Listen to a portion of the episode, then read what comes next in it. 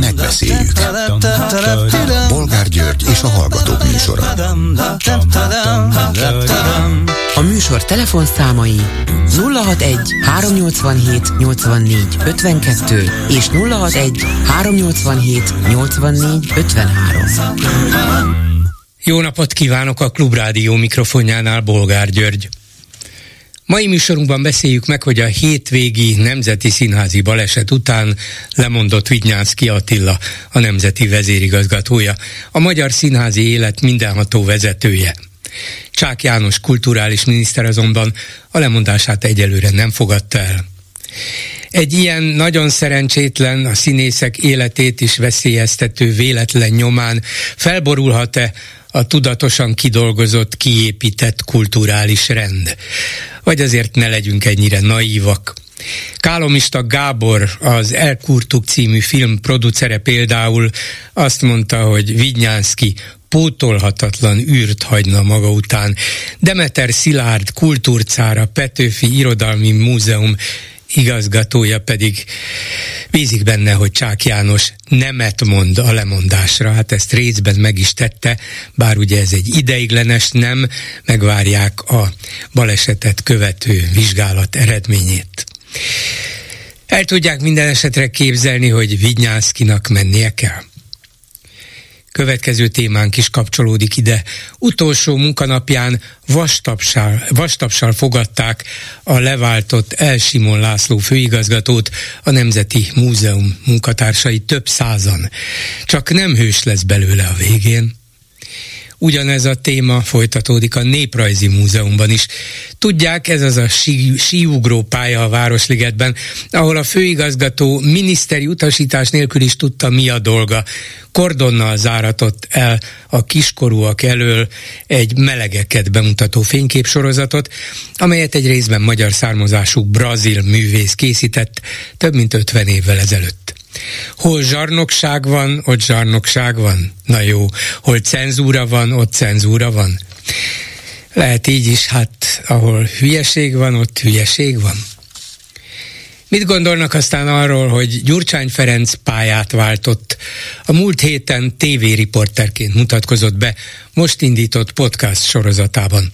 Nem tudom, látták-e, de azt kell mondanom, jól szerepelt. Mit akarhat ebben az új szerepben? És végül beszéljük meg, hogy Orbán Viktor nem akarja, hogy minigázák jöjjenek létre Budapesten. Miért? Ez lehetséges? Telefonszámaink még egyszer három nyolcvanhét, nyolcvannégy, ötvenkettő és három nyolcvanhét, nyolcvannégy, ötvenhárom. Halló, jó napot kívánok! Jó napot kívánok, Sarkadi Miklós vagyok. Én maradtam le pénteken félig a műsorba. Igen, parancsoljon, nyugdíjügyben, ugye?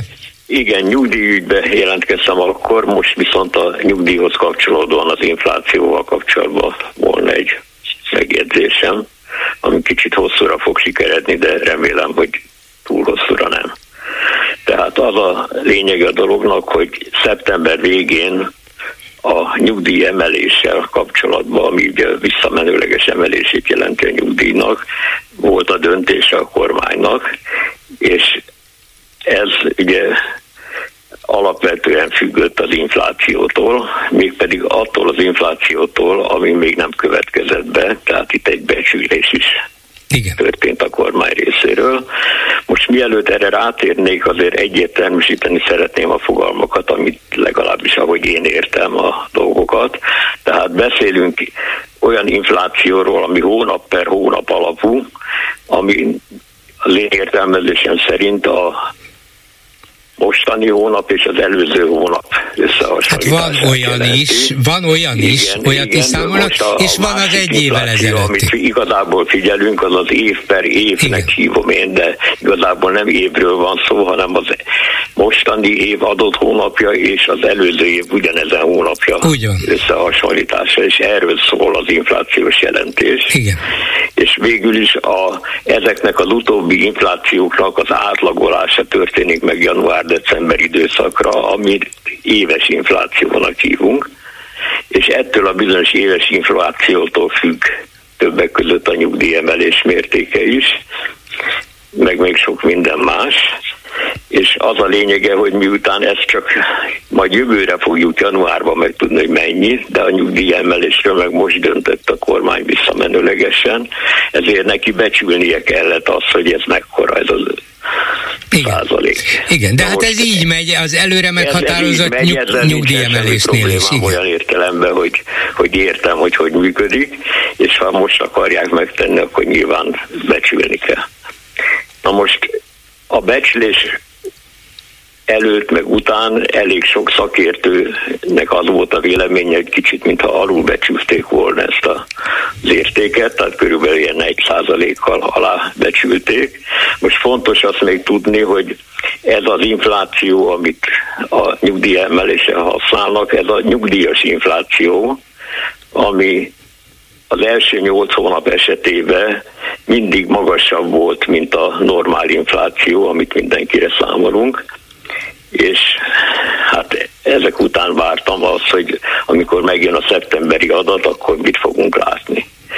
Na most még az nagyon fontos, hogy a, ami alapkérdés egy ilyen infláció számításnak, hogy amikor összehasonlítunk két időszakot, akkor a két időszakban a mennyiségeknek ugyanazoknak kell lenniük, tehát ugyanazzal a kosárral kell dolgozni, és csak az áraknak a változásával beszorozzuk ezeket a mennyiségeket, és a két szorzatnak a hányadosa adja meg azt az inflációt, ami igen.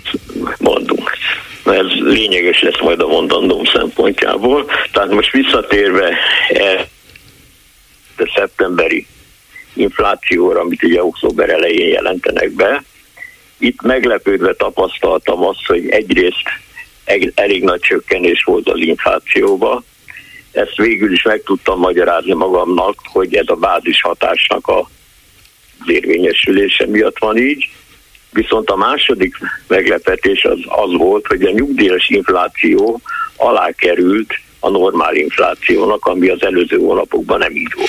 Ez már a szeptemberinél is így volt, mert az októberi ez inflációnál... A szeptemberi, igen, a szeptemberinél az október, először, aha, tehát én októberinél szintén. Igen.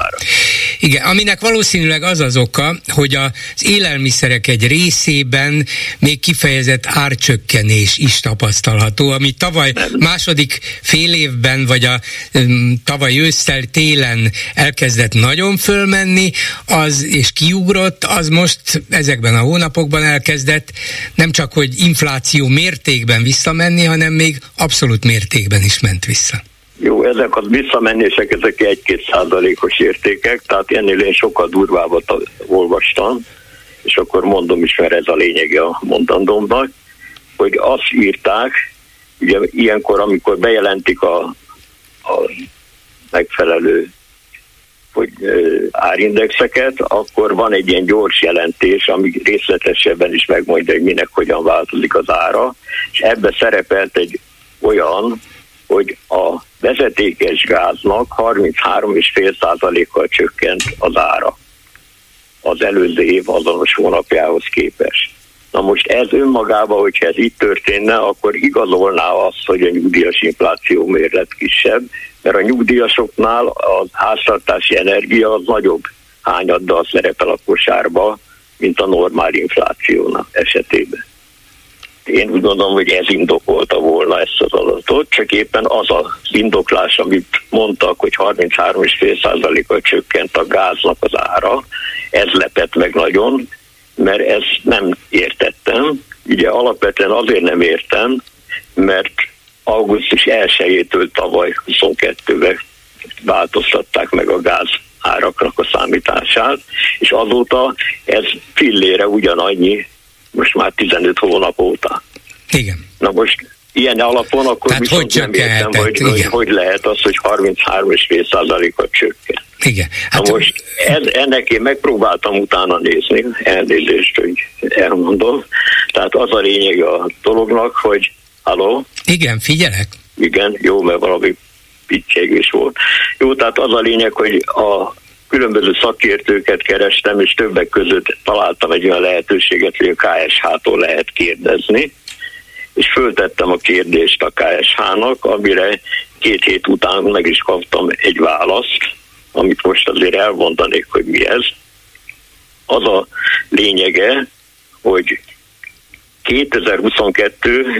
augusztus nyolcadikán hoztak egy törvényt, ami megmondja, hogy hogyan kell a gázárat kiszámolni a statisztikába, és az a lényege, hogy ők is azt mondják, hogy ugyanazzal a mennyiséggel kell számolni két időszak esetében, amit összehasonlítanunk, de miután a gáznak két ára van, ugye mert van egy ilyen rezsicsökkentett ár, meg van egy piaci ár, és a, az a mennyiség, ami meg van határozva, hogy mi fölötti kell piaci árat fizetni, az a mennyiség befolyásolta szerintük a két időszaknak az átlagára. Igen, hát miután elkezd, minden, elkezdett mindenki spórolni, ezért visszaesett a gázfogyasztás, tehát arányaiban kevesebb, és, és kevesebb a, volt a... magasabb árnak a mennyisége fog először ugye csökkenni, tehát, tehát emiatt ilyen... Na most itt van a problémám,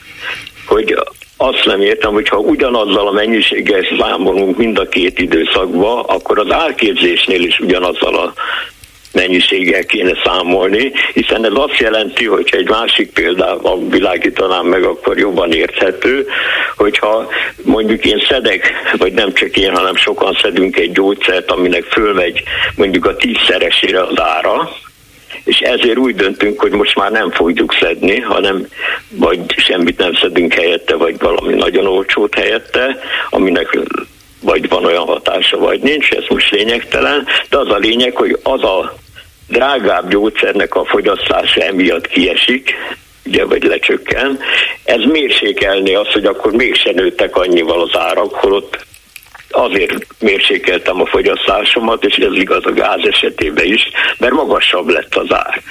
Tehát ez ilyen rókafogta csukaként működik, ugye, ezzel a számítási módszerrel, tehát nem szabadna az átlagárképzésbe azt figyelembe venni, hogy azóta már kevesebbet fogyasztunk, hanem azzal a mennyiséggel kéne számolni mind a két időszakot, amelyik...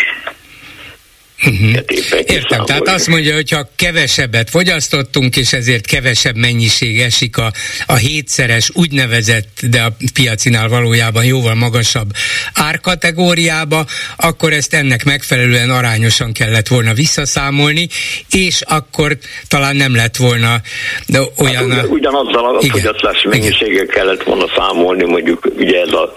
Igen, értem, de azért az mégiscsak igaz, hogyha kevesebbet fogyasztottunk, és ezért a mi kevesebb fogyasztásunkból következően kevesebbet is figye, fogy, fizettünk érte, akkor ez az árszínvonal csökkenésében megnyilvánul.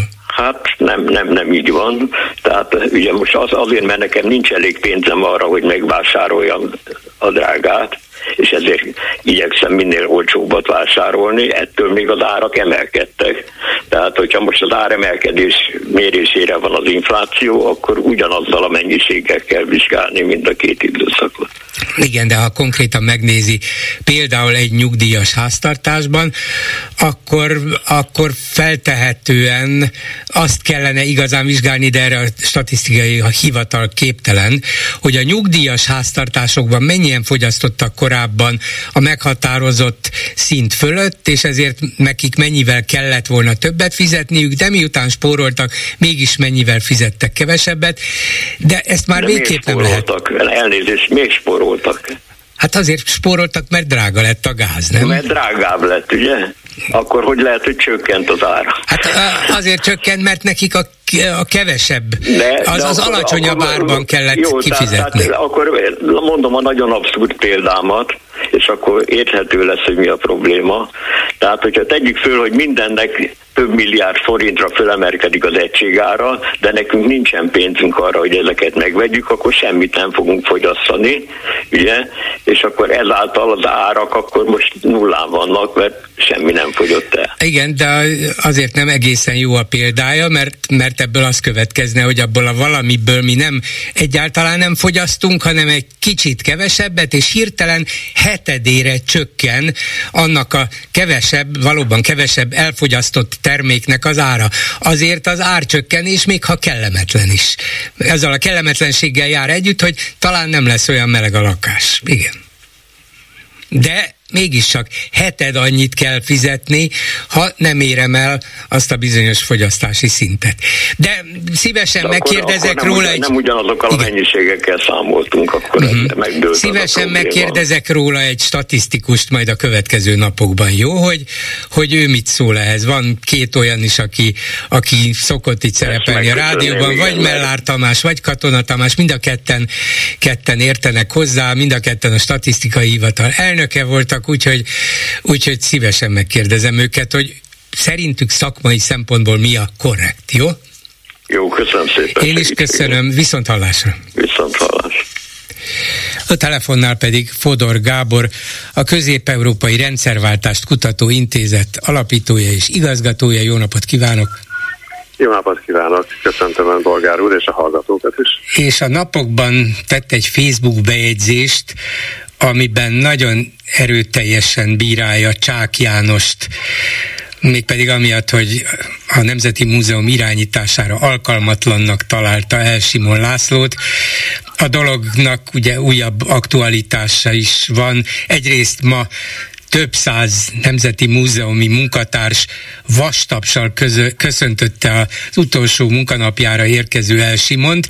Hát érdekes azért, mégsem egy híres muzeológusról van szó, hanem egy politikusról, aki lehet, hogy nem szerepelt rosszul a Nemzeti Múzeum élén, az meg biztos, hogy teljesen méltatlan ügyben és méltatlan módon távolították el, de hát mégsem a magyar múzeológia kimagasló egyéniségei közé tartozik, és a másik, ez Csák Jánost érintő ügy megint, ez a szerencsétlen súlyos baleset a Nemzeti Színházban, ahol nagyon súlyosan megsérült két színész, Vinyánszky Attila pedig meghozta azt a tulajdonképpen természetes és normális döntést a maga részéről mindenképpen, hogy mint vezérigazgató vállalja a felelősséget és lemond. Csák János pedig azt mondta, hogy ezt egyelőre nem fogadja el. Szóval Csák Jánosnál maradva, és a legutóbbi esetnél, aztán térjünk vissza el Simon Lászlóra, most jól tette a miniszter, hogy nem fogadta el, mondjuk így elhamarkodottan és azonnal Vinyánszky lemondását? Hát nézze, ez egy, valóban egy vita kérdés. Vagy hát, hogy lehet, ezt már bocsánat, ezt most úgy is kérdezem, mint egykori kulturális minisztertől. Igen, igen, igen, valóban, mint egykori művelődés és közoktatási miniszter is mondom, hogy sokszor nem egyszerű, és több szempontot kell figyelembe venni nyilván egy ilyen döntésnél. Egy biztos, hogy, hogy hát ez valóban egy rendkívül szomorú és, és elkeserítő baleset volt, jobbulást kívánok én is, ezúton is. A, a színészeknek remélem, hogy rendben lesz a felépülésük, és Vinyánszky Attila részéről ez természetes volt, hogy a felajánlotta lemondását. Tehát ilyenkor ez evidens, hogy le kell mondani a vezetőnek, mert akármi is van, akármit is fog a vizsgálat kideríteni, az első számú felelős vezető, az az intézménynek a vezetője, az igazgató.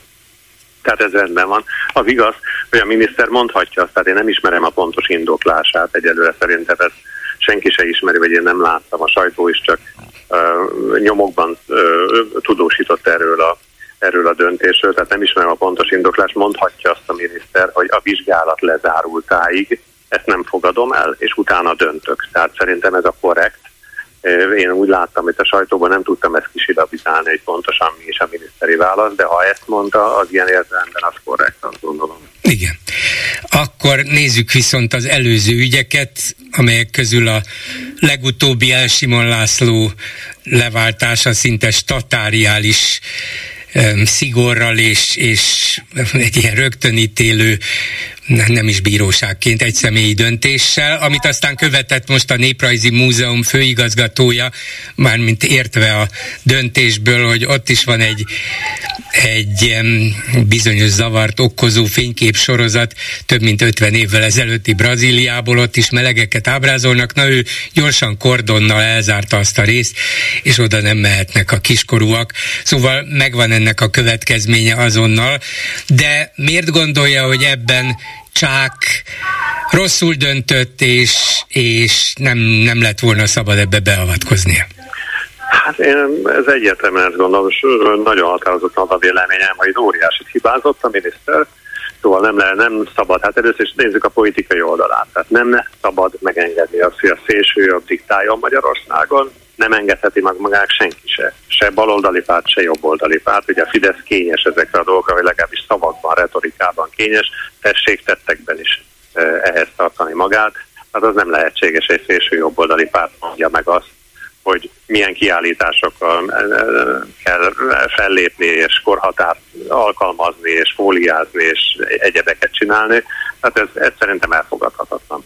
Nyilvánvaló, egyébként zárójelben jegyzem meg, hogy a törvény, tehát onnantól kezdődik a probléma, ez a szégyen teljes törvény nem lett volna szabad meghozni a parlamentnek, de hozzátenném, aztán itt ugye lehetne azért itt politikai mozgástér ebben a dologban, tehát nem kellene feltétlenül mindig ilyen agresszíven fellépni, épp elég hiba az, hogy a szélsőjog felhívására lép fel egy miniszter. Tehát ezt nem lett volna szabad politikailag megengedni magának a miniszternek. És a politikai történésen túlmenően is, pedig azt gondolom, hogy itt azért komoly hibáról volt szó. Én, ha már előbb, ugye a Vigyánszky Attila ügyével kezdtük, ott azt mondtam, hogy ha a miniszternek ez a véleménye, hogy a vizsgálat lezárultáig Vigyánszky Attila maradjon a helyén, ez egy korrekt vélemény. No de hát hol volt itt vizsgálat? Elsimonnak az ügyében. Ja, hát, hát például, például, igen. Hát hol, hol van itt vizsgálat? Volt vizsgálat? Ismerjük az eredményét? Lezárul? Hát semmi nem volt. Erre, ezért írtam azt, hogy ez egy statáriális döntés. Tehát ahogy a statáriális bíróságok is döntöttek, komoly vizsgálat nélkül, lényegében néhány órás, vagy a meghallgatás után kimondták a verdiktet. Itt is erről van szó. Tehát egy-két óra történés után a miniszter kimondta a verdiktet, mindenféle vizsgálat nélkül. Ez szerintem elfogadhatatlan. Tehát van egy politikai része, ami szerintem kapitális hiba, és van egy másik része, ez pedig a, az eljárásjogi része, ami hát megint azt gondolom, hogy nem tartható. Fodor úr, ön a politikában jártas ember, ráadásul a Fideszben is jártas ember, és biztosan jobban ismeri a politika belső viszonyait, működési rendszerét, mint én. De még én is, hát gyakorlatilag azt mondanám, hogy tudom, bár nem voltam ott, hogy egy ilyen döntést Csák János nem hozhat meg egyedül. Hát rá, ráadásul ő nem is politikai személyiség, ő félig meddig mindig kívülről jött, volt már nagykövet, volt már molelnök, volt már üzletember, sok minden volt, de igazi politikus nem volt. Egy ilyen ügyet ráadásul, ami egy volt fideszes vezető kultúrpolitikust érint, nem hozhat meg egyedül, egy ember van, aki ebben az ügyben döntést hozhat, akár statáriális módon, és azt Orbán Viktornak hívják. Hát az a helyzet, hogy önnek igaza van, Bolgár úr, amikor ezt a kérdést feszegeti, ugyan ezzel együtt nem ismerjük, hogy pontosan mi történt. Tehát itt csak találgatni tudunk. Ugye ön azt mondta, hogy ugye én is láttam már ilyet belülről, hogy hogy, hogy működik a politika számtalan területen. Ez kétségtelenül így van, mondjuk egy ilyen szituációban, és én azt gondolom, hogy joggal lehet valószínűsíteni azt, hogy illendő megkérdezni előtte a miniszterelnököt a véleményéről, hogy ez megtörtént, vagy nem történt, ezt nem tudjuk. De az való igaz, hogy ilyenkor meg kellett volna kérdezni, de azért ezzel együtt, azért hadd mondjam azt, hogy nem tudom, ugye, hogy pontosan miről egyeztet a kulturális miniszter a miniszterelnökkel, de ezzel együtt úgy érzékelem, ahogy az ön által hivatkozott írásban is utaltam már erre, hogy itt azért komoly problémák vannak a, a ténykedése körül. Én megjegyzem, én nem akarom most hogy olyan elítélni, vagy ráhúzni a vizes lepedőt Csák Jánosra, nem ismerem, meg nincs annyi ismeretem róla, hogy, hogy azért precízen véleményt tudjak mondani az egész tevékenységéről, de amit látok, abban azt látom, hogy ott az operaház ügye, ahol hát tényleg az ember szavakat nem talál, olyan, hát olyan hibák történtek az egész operaházi. Jó, egy pillanatra álljunk itt meg, mert hozott még más példákat is, és szívesen meghallgatom azokról is, mert teljesen igaza van, itt abszolút nincs vitánk, de ebben a bizonyos operaügyben is lehetetlen, már csak azért is, amilyen sajtófelhajtás volt körülötte, amekkora nyilvánosságot kreáltak ebben a, hát tulajdonképpen bizonyos értelme szakmai ügyben, és nem az egész ország közvéleményét izgató ügyben, na, ki lesz az opera főigazgatója, de hát ebben is éppen azért, mert akkora, akkora érdeklődés, vagy túlhajtott érdeklődés kísérte, nem lehet, hogy egy Csák János egyedül döntsön, megint föl kellett, hogy terjessze ezt a kérdést, hogy Ókovács vagy nem Ókovács.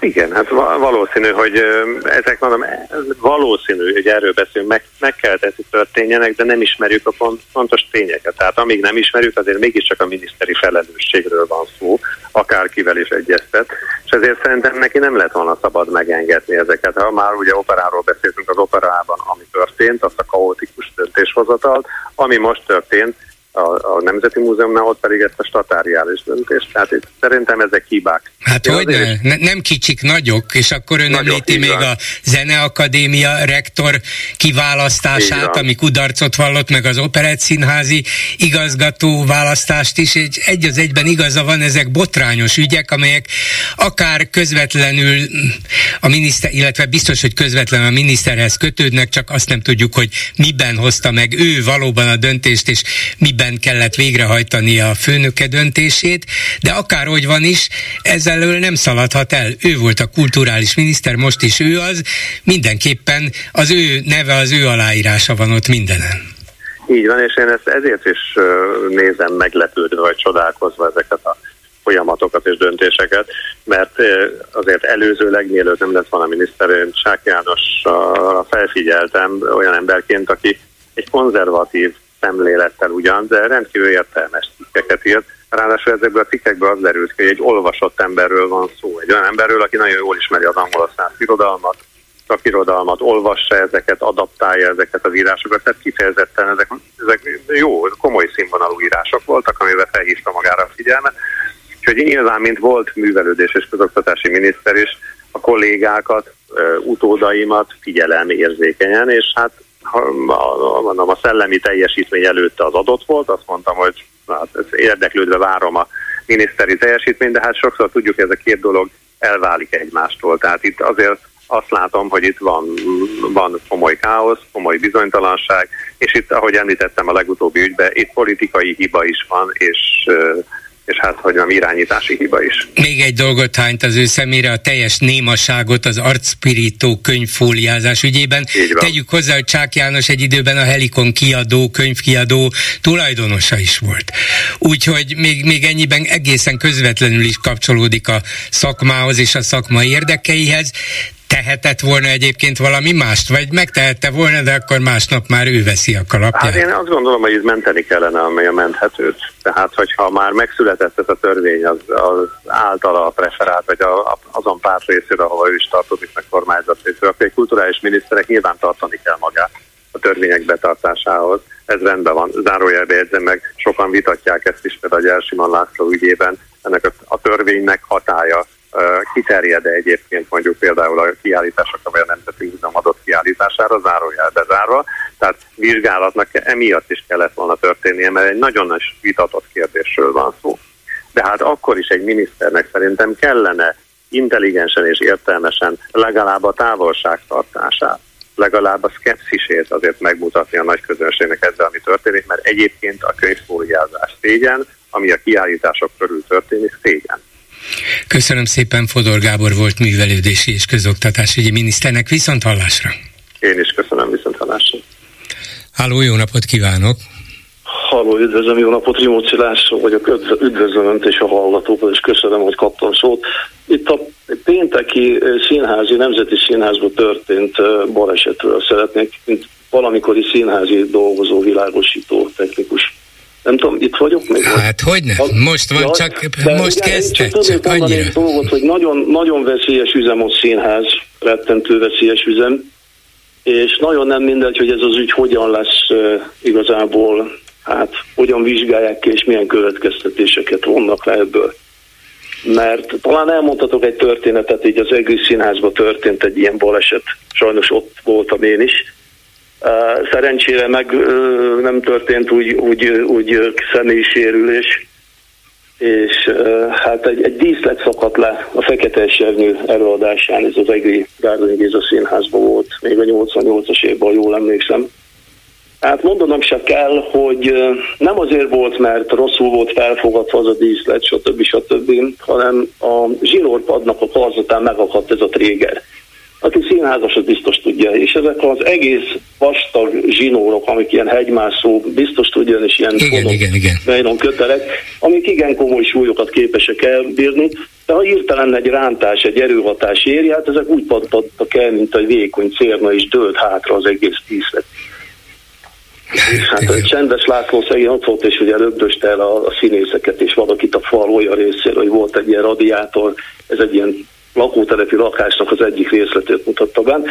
Na mindegy, megtörtént ez az eset, hát természetesen az előad, akkor ahogy lehetett menteni a menthetőt, mentettük, és folytatódhatott az előadás, mert ez egy nyílcíni változás volt többek között. Hogy amikor a nézőtérre, ugye a függöny nem megy össze, hanem sötét ruhába vagyunk, világosítóktól, díszítőktől kezdve mindenki, és akkor változik, forog a színpad, és jön le ez a dolog.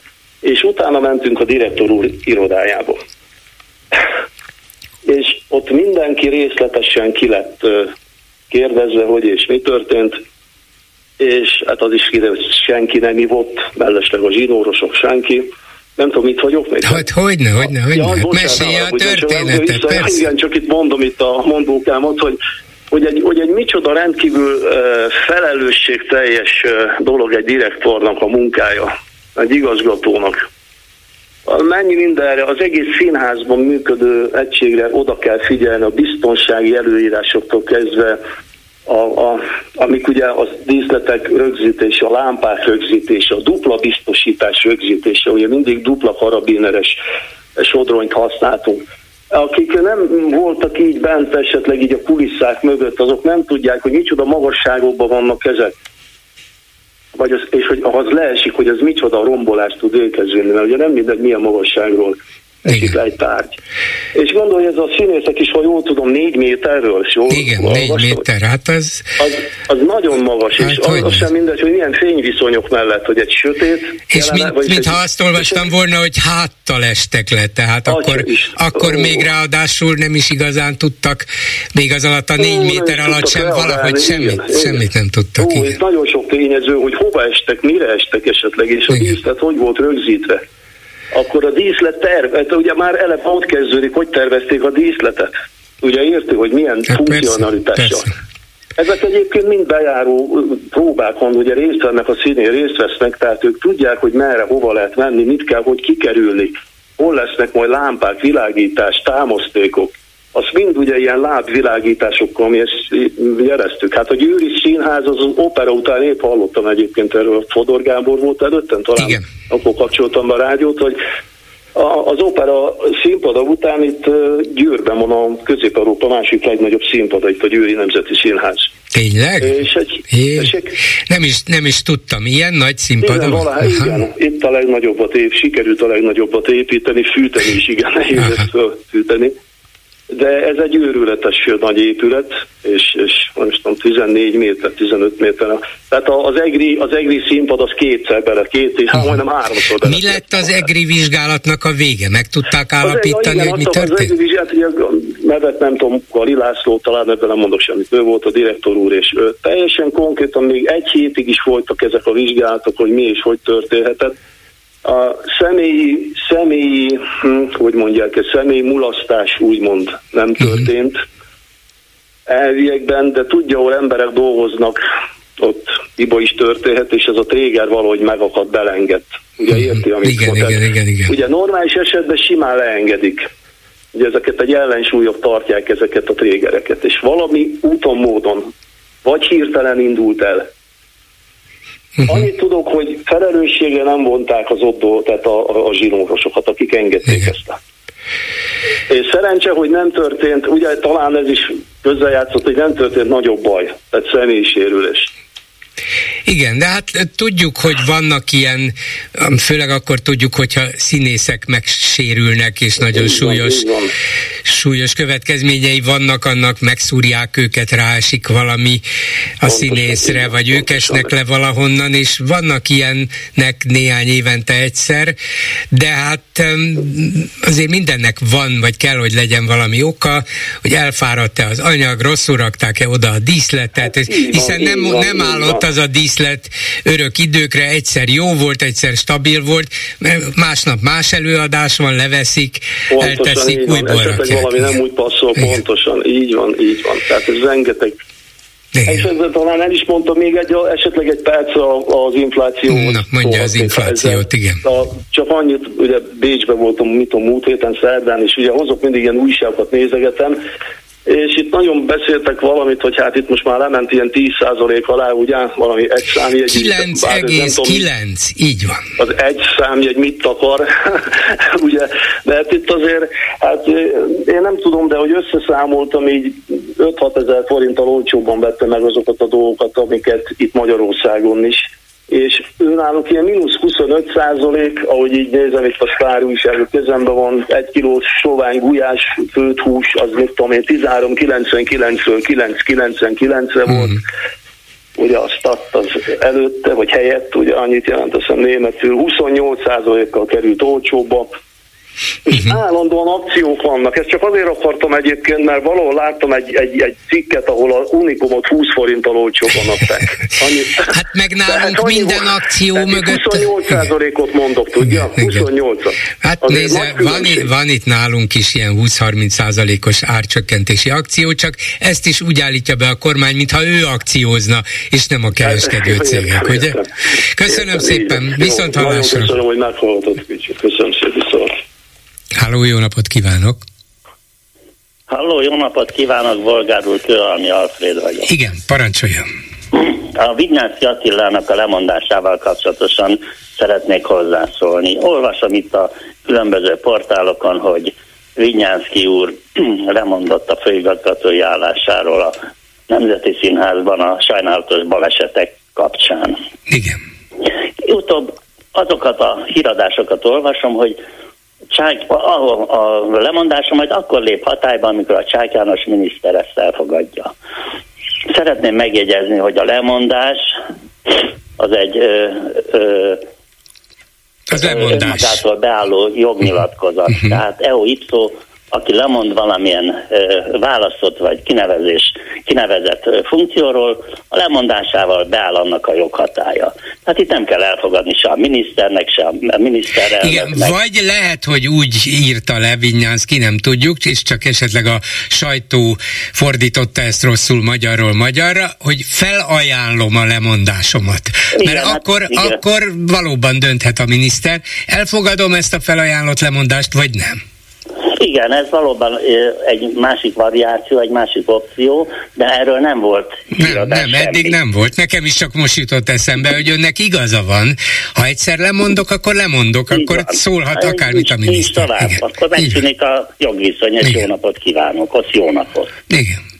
Szóval ez, ez olyan egyszerű, mint a kétszer kettő négy.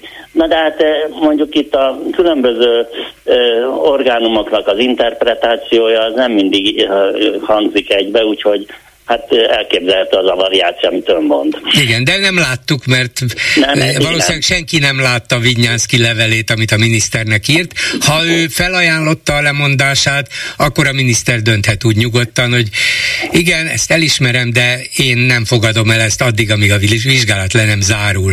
Hát a másik lehetőség meg szerintem az lehet, hogy a miniszter eltévedt a jogszabályok úttesztőjében, vagy a tanácsadói, és uh, ugye itt a Zeneakadémiára is utalok, meg a operaházzal kapcsolatos botrányokra is utalok, és uh, nem egészen tudják értelmezni a szabatosan a magyar nyelv és a jogszabályoknak a uh, előírásait. Hát erős, el is elképzelhető. Hát könnyen lehet.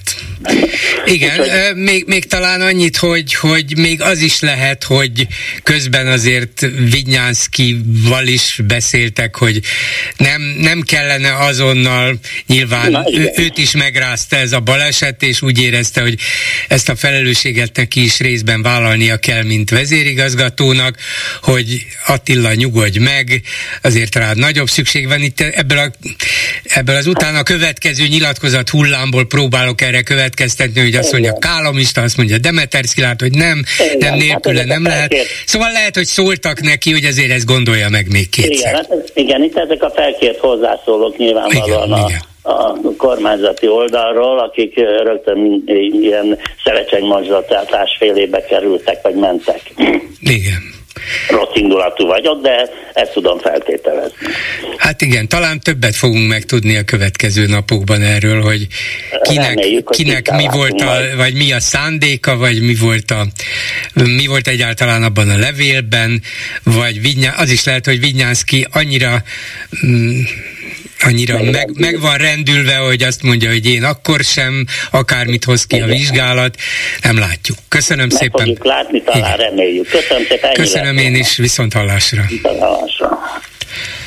A telefonnál pedig Szalai Kriszta, színművész, klubrádiós műsorvezető. Szervusz, Kriszta! Szia, mindenkinek szép napot! És azért kértem, hogy beszéljünk néhány percet, mert a te férjed, ismert, ismert színész, ő is, Cserna Antal, olyan huszonvalahány éve, jó, né, jó néhány éve lehetett már, nagyon súlyos balesetet szenvedett a Víg Színházban. És ezért aztán te egészen közvetlenül sokat tudhatsz arról, hogy milyen egy ilyen baleset, mik a nem is a kivált okai, mert azok valószínűleg pekes véletlenek, vagy éppen pillanatnyi kihagyások, hibák, amit valaki, amiket valaki elkövetnek, de hogy mi a következménye egy ilyennek már azon kívül, hogy annak a balesetet szenvedett színésznek mit kell kiállnia, van-e ennek jogi és egyéb következménye egy színházban? E- akkor ha, hagyd mondjam azt, hogy ezek nem pekes véletlenek, hanem például a férjemnél iszonyatosan béna, gyenge biztonsági berendezés volt, ami, ami gyakorlatilag csoda, hogy odáig, amíg a férjem átvette Méhes Lászlótól a, a szerepet, ez a herceg szerepe volt a Padlásban, csoda, hogy, hogy, hogy addig nem történt baleset, de úgy, hogy életveszély, életeket követelő, ugyanis a, a nézők feje fölött jöttek le egy sima kis karabinert fogva, és zuhantak a nézők feje fölött be a színpadra. Úgyhogy tehát azért ezek nem pekhes véletlenek, és én azért is írtam ki Horváth Lajos Ottó esetében is, hogy olyan nincs, hogy ő fáradt volt, vagy megszédült, vagy nem tudom én, ha nincs valahol korlát, ha nincs olyan biztonsági berendezés, akkor olyan nincs, uh-huh. hogy egy színész hoppá kihagyja. Igen, fáradt, igen, igen, ebben igazad van, hogy hát a színész lehet, játszik, a színész hát lehet fáradt, persze az ember fáradt, a színész is lehet, hát azért, hajtunk, van a, azért van valamilyen rendszere ennek is, meg valamilyen szabályai, például nyilván a díszletállításnak, hogyha fáradt, vagy egy, egyet rosszul lép, akkor se essen négy métert, ugye? Igen, am, igen, és ami például, a, hát, hát természetesen most egyfolytában erről beszélünk a férjemmel, mert folyamatosan visszahozta ezt, sőt, tegnap leírta egy néző, hogy ő ott volt és látta, hogy mi történt, és a színészek hogy reagáltak, és az egész helyzet hogy történt, még a Tóni esetében. Tehát nekünk ez olyan, mintha ma lett volna. És a Tóni például mondta, Cserna Tóni a férjem, hogy, hogy a Fekete Péter volt olyan Békés Csabán, aki folyamatosan ott volt a díszletállításnál, minden előadás előtt megnézte, ő mint igazgató rendező, de ezt nem szokták megnézni, és nem is szokták elfogadni, ahogy úgy hallom, hogy itt is szóltak a színészek, és azóta ma nagyon sokan kerestek, tehát nagyon sok színházban szólnak a színészek, szólnak a díszítők, szólnak a... mindenki szól, és nem baj, menjen gyerekek, nyomassuk. És így történnek a balesetek, hogy senki nem áll bele, hogy nem, én nem csinálom. A férjed balesete idején, amikor azt mondod, hogy hát igen, egyértelmű, hogy milyen, milyen buherált dolog volt az, hogy mennyire bizonytalan, mennyire balesetveszélyes, akkor azt ők például érzékelték, tudták és, és látták, vagy, vagy ez csak akkor derült ki, amikor, amikor megtörtént a legrosszabb? Amikor megtörtént, és akkor is ki akartak belőle iszkolni, és, és nálunk, hát természetesen lepattintották, és ugyanígy ment, amit tegnap Lajosról, szegény Lajosról olvastam, hogy ő volt fáradt, ő volt izé, úgyhogy a férjemnél is ment a susos, hogy biztos aha, öngyilkos akart lenni. Jézus, meg. komolyan? Ezt, ezt voltak képesek? Hú, hát ez borzasztó. És aztán, hát én, én akkor, én nagyon kiálltam mellette, és nagyon kiálltam az ügy mellett, úgyhogy én mentem ügyvédhez, aztán én képviseltem, szóval én végigtoltam azt az egészet. Az igazságügyi szakértő természetesen leírta azt, mert hiszen megbarátkozták, lebarátkozták, hogy, hogy a Tóni volt a felelős, és nem volt itt se, nincs itt semmi látnivaló című, És ami nálunk a gyönyörű volt, ezt pár évvel később tudtuk meg, hogy az igazságügyi szakértő a halálos ágyán a kaszkadőrönöknek elmondta, hogy mérhetetlenül sajnálja, de hogy, a, hogy sajnos hihetetlen nagy hibát követtek el, életveszélyt okozó hibát, és hogy nagyon kéri a kaszkadőröket, hogy, hogy álljanak bele a dologba, és onnantól fogva van, van ö, ö, komoly biztonsági ellenőrzés, és komoly biztonsági, például ha valakit reptetnek, vagy tehát ahol, ahol van olyan biztonsági karabiner, és, és zsinórok tartják a színészt innen-onnan, szóval hogy gyakorlatilag azóta van igazi ö, ö, védelem. Valamilyen ilyen biztonsági rendszer, tehát megkövet, megkövetelik azt, hogy ilyen esetekben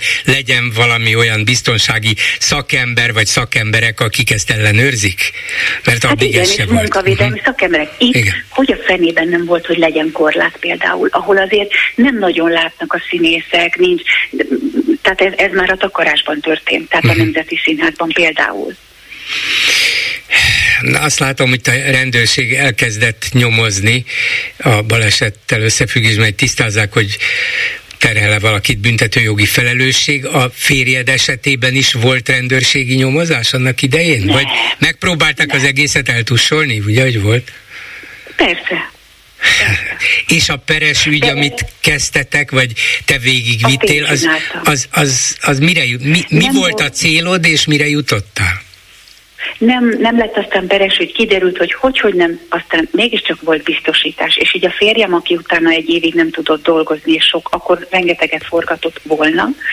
Ö, gyakorlatilag, ami, hát a, ami nem, a, mindent nem fizette ki, ami elmaradt, de gyakorlatilag egy bocsánatkérés sem volt, de a biztosító fizetett. A színház az nem, nem állt bele emberileg sajnos. Egy de hát ez egy nagyon súlyos baleset volt, ahogy én ezt arra emlékszem. Hát hogyne, hogyne, hát tíz méter zuhant, és fölrepült, és úgy puffant le, szóval igen, és itt meg kell említenem Pintér Tamást, mert a Tóni balesetét én láttam, ahogy, ahogy zuhant. Ő elmondta, hogy mi mindenre gondolt, és az csak egy pillanat volt, ahogy én visszanéztem a kamerákat. És elképesztő, hogy, hogy közben neki jött a Pintér Tamás, Oroszlán adta összes jó tanács és mesteri tanítás. Uh-huh. És már az de, alatt az egy másodperc, az, az alatt az egy másodperc alatt az ő fejében ez mind végig szaladt, hogy most mit kell csinálnom? Míg én kima... Igen, hogy gyerekeim igen. vannak, úristen, kifújni a levegőt, mert szétszakad a tüdőm, és ö, ö, tompítani kell, tehát gördülni kell, mert uh-huh. ezt mi megtanultuk annak idején lovaglásnál. De nem tudom szegény Lajosnak mi volt a fejében, mert egy pillanat alatt zuhantak most le, és ráadásul a kezében volt Szász Júli, uh, Júliát játszó gyönyörű színésznő, tehát hogy szóval ez tényleg elképesztő, és hozzá kell tennem, hogy én mérhetetlenül sajnálom ebben az esetben Vigyánszky Attilát is, mert az emberek, és mindenhol a világon, tehát olyan szinten tolják a, a saját akaratukat, hogy nem kapcsolnak, hogy mit okoznak, és mit okozhatnak. Tehát itt majdnem két ember meghalt. Reméljük, hogy nem lesz, tehát, hogy nem, nem, nem lesz maradandó idáig, következménye, még hogyha nyilván sok fájdalommal hát is. Hát lesz sajnos. Igen, én szerintem igen, lesz, amit hallok. Tehát ez aha. nagyon... Annyi, annyira súlyos volt, vagy annyira súlyos ez a baleset, hogy ennek még akár maradandó következménye is lesznek, de ha csak néhány hónapnyi fájdalom és kínlódás, az is borzasztó. Annak hát sem és a lélektani, bocsánat igen. hozzá, a Lajos most mit érezett, ha még nem, most nem is, de hogy a kezében volt egy ember, úristen, ő esett rá. És, és ugyanez a Vigyánszky részéről is, hogy biztos, hogy lesznek álmatlan éjszakái. Biztos. Hát nyilván ennek a következménye, hogy beadta a lemondását, hogy aztán ebből mi lesz, mert látom, hogy egyre többen szólítják őt föl, hogy hát egyrészt a miniszter nem fogadta el, másrészt most már legutóbb Ókovács Szilveszter, az opera főigazgatója, és azt mondta, hogy nem, nem menj el, mármint a Vigyánszkynak, de, de ez, egy, ez a része, a politika része, gondolom egyértelműen, ettől még Vinyánszky lehet, hogy személyesen nagyon meg van rendülve, és még az is lehet, hogy kitart a lemondása mellett. Nem tudjuk. Minden igen, eset... de itt van az emberek felelőssége, ha még van időnk, hogy, hogy szólni hogyne. kell. És nem csak szólni kell, akkor bele kell állni, hogy nem csinálom. Uh-huh. És ez ugyanez volt a bántalmazás. A... évekig nyeltek. Megtehetik ezt a színészek? Mert azt mondják, hogy jó, hát ha te nem csinálod, majd megcsinálja a Józsi, vagy a Béla, vagy a Kati. Jó, ugyanaz, mint a pedagógusoknál, hogy együtt bele kéne állni. megtehetnék, ha mernék. Tehát igen, igen.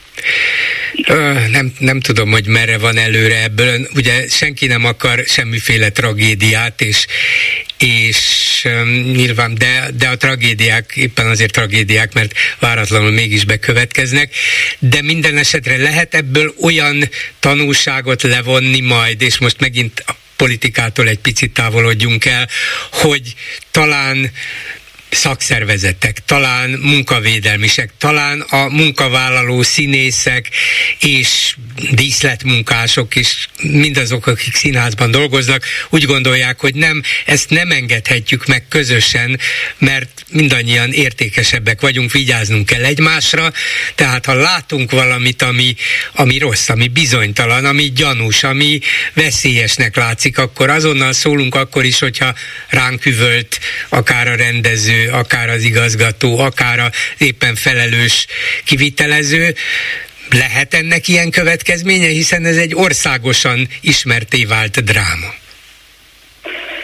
Hát, ha az emberek azt mondják, belegondolnak, hogy van gyerekük, vagy van egy életük, és azt mondja egy ember, hogy ne haragudj, nem, gondoljunk a Lajosra, vagy gondoljunk a Júlira, akkor ugye Horváth Lajos Ottóról és Szász Júliáról beszélek. Tehát ha az emberekben legalább ennyi, én szerintem esély van arra, hogy az emberek kapjanak észbe, egy életünk van, és mindenáron nem szabad, hát mi pénz megy ki az ablakon, akkor egy korlátra lehetett volna költeni.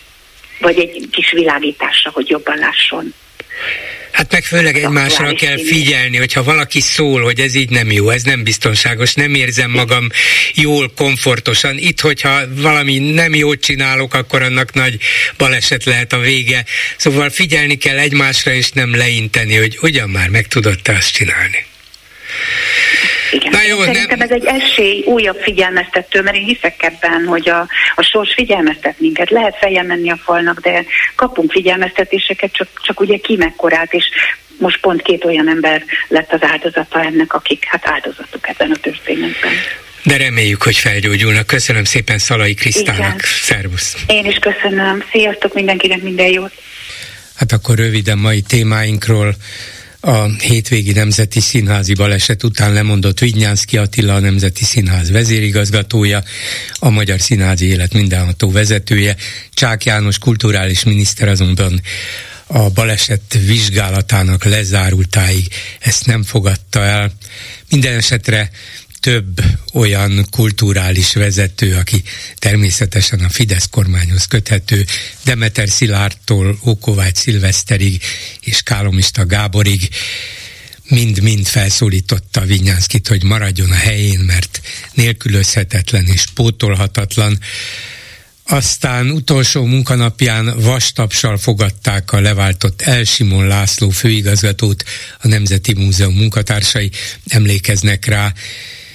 Ő volt az a volt fideszes kulturális államtitkár és országgyűlési képviselő, aki néhány éve a Nemzeti Múzeum élére került, de csak úgy hajtotta végre Csák János miniszter utasítását, hogy a WordPress fotó kiállításra ne engedjenek be tizennyolc éven aluliakat, hogy erre kiadta ugyan a az ukáz, de aztán hozzátette, hogy hát sajnos a Nemzeti Múzeum munkatársai nem ellenőrizhetik, nem kérhetik a személyi igazolványát senkinek, úgyhogy ezért aztán bejutottak a kiállításra olyanok is, akik valószínűleg tizennyolc éven aluliak voltak. Ezzel a kvázi cinikus megoldással nyilván nem egy az egyben üzent hadat Csák Jánosnak, de gyakorlatilag mégiscsak kikezdte a miniszter intézkedését, és nem sokkal utána repült is. Aztán a Néprajzi Múzeumban is folytatódott ez a hát bohózatnak nem igen nevezhető, de mondjuk tragikomikus történet, mert kordonnal zárták el egy ottani fotókiállítás egy részét, ahol egy részben magyar származású braz, brazil fotóművész melegeket ábrázoló képeit zárták el a tizennyolc éven aluliak elől. Ezek a fotók egyébként több mint ötven évvel ezelőtt készültek, úgyhogy hát kis péttel, de azért a magyar állam nagyon éber, és vigyáz a kiskorúakra. Mit gondolnak arról, hogy Gyurcsány Ferenc pályát váltott, hát legalábbis részben, a múlt héten tévériporterként mutatkozott be egy most indított podcast sorozatában, hetenként fog hosszú videóinterjúkat készíteni, én láttam az elsőt, és azt kell mondanom, hogy Gyurcsány jól működött ebben a szerepben. De vajon mit akar vele, mit szeretne, vagy csak új közönséghez szeretne szólni? És végül Orbán Viktor nem akarja, hogy minigázák jöjjenek létre Budapesten. Nekem meg az a kérdésem, hogy miért? Ez lehetséges? három nyolcvanhét nyolcvannégy ötvenkettő és három nyolcvanhét nyolcvannégy ötvenhárom a számunk. Háló, jó estét kívánok! Jó estét kívánok, Solt Jánosné vagyok. És tudom, hogy ez nem téma ma a az eutanázia és a Karsai Dániel. Igen, bár, bár többször felhoztam, de igen. Tudja, hogy van ez, van, aki bejut, van, aki épp nem, és aztán igen. Nyugodtan visszahozhatja a témát. Mindenképpen szeretném igen. ezt most újból felhozni, mert egyrészt mérhetetlen tisztelem Karsai Dánielt, hogy ezt előhozta, és hogy ezért küzd, és neki csak a szeretetemet tudom küldeni. Ezzel szemben a kormány szóvivőnek viszont szeretnék egy üzenetet átadni, hogy azt mondja, hogy az ember nem dönthet az ember sorsa fölött. Na most amennyiben azt tekintjük, hogy a politikusok is valahogyan mégiscsak emberek, nem mindig derül ez ki, de mégiscsak ez a tény. És döntenek a sorsunk felől. De akkor, a, amikor... azt hiszem az emberi életet mondta Gulyás Gergely, hogy az emberi igen, élet, ezért igen. nincs halálbüntetés pontosan. Sem. Az nincsen, és, viszont... igen. Bocsásson meg, de viszont döntenek az életünk az felől. Biztos, abban a pillanatban, hogy egy ország belép egy háborúban, abban a pillanatban, hogy katonákat küldünk akárhová, abban a pillanatban, hogy, hogy a katolikus egyház, amelyik annyira kényes az öngyilkosság és az eutanázia kérdésére, megáldja a fegyvereket, abban a pillanatban, amikor a politikusok döntik el, hogy milyen egészségügyi ellátást kapunk, hogy milyen oktatást kapunk, hogy Magyarországon több mint százezer háztartásban nincsen folyóvíz és áram, és ugye gyerekek éheznek, és ezt a kormány tudomásul veszi. Tehát ezek a politikusok, akik emberek, mint tudjuk, és döntenek arról, hogy így élnek, ugye ezt a százezer háztartást nyugodtan meg lehet négyel öttel szorozni, hogy hány embert érint. Tehát ezek az emberek, politikusok döntenek emberi életekről, emberi sorsokról, és az életünkről döntenek. Igen. Most ilyet... miután az eutanáziáról akar beszélni, ezért csak egy pillanatra szólok közbe, mert én csak egy mondatát emelném ki, vagy arra reagálnék, hogy döntenek a sorsunkról, küldenek háborúba embereket, és emlékezzünk rá, hogy a tavalyi választási kampányban Orbán Viktor meg azóta is mellé döngetve mondta, hogy én megvédem a magyarokat, én nem hagyom, igen. hogy ez az ellenzék emberek életét kockáztassa, és magyar fiatalokat küldjön a háborúba, a szomszédunkba. Jó, senki nem akart küldeni, azóta sem küldött sem Magyarország, sem más nyugati ország, NATO ország katonákat Ukrajnába. Éppen arról volt szó, hogy nem, azt nem akarják, ezt el akarják kerülni, de egy héttel ezelőtt a magyar parlament, a magyar kormány javaslatára úgy döntött, hogy katonákat küldünk Csádba. Csádba. Miért? Igen. Mit védünk ott? Igen. Igen. Hát szóval ennél Csád. Cinikusabb igen. dolgot nehéz elképzelni, de hát, nem erről akart beszélni, csak erre a mondatára reagáltam volna. Hát pontosan erről szeretnénk beszélni, igen. Tehát, hogy ők döntenek arról, hogy, hogy elküldenek embereket háborúba, és elküldenek embereket meghalni. És végül halom, most megint egy csomó fegyvert jártunk, és, és ebbe ülünk bele egy csomó pénzt, és a gyerekeknek is olyan oktatást akarnak biztosítani, amelyik megtanítja őket a fegyver keze kezelésére, és egyre inkább militáns a hangulat és a, és a retorika ebben a kormányban.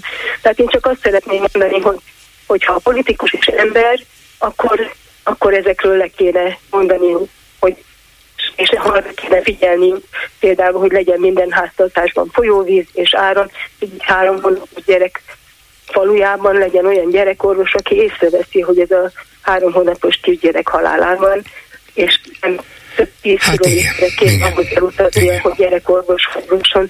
Tehát, hogyha emberek a politikusok, és ezzel annyira kényesek, hogy az ember nem dönthet az ember élete fölött, akkor figyeljenek erre, és ne pedig csak szólamokat mondjanak. Van, és a saját szavaikra is figyeljenek. Ha már egyszer esetleg komolyan gondolják, akkor próbálják is azt megvalósítani. Így van, köszönöm szépen, nincs. Én, én is köszönöm. Viszont hallásra. Gulyás Gergelynek, hogy a politikus is ember. Tehát gondoljon erre, és ne, ne ők döntsenek a mi életünk fölött. Köszönöm, köszönöm szépen, szépen, viszont hallásra. Háló, jó estét kívánok! Jó estét kívánok, Kocsiba János vagyok.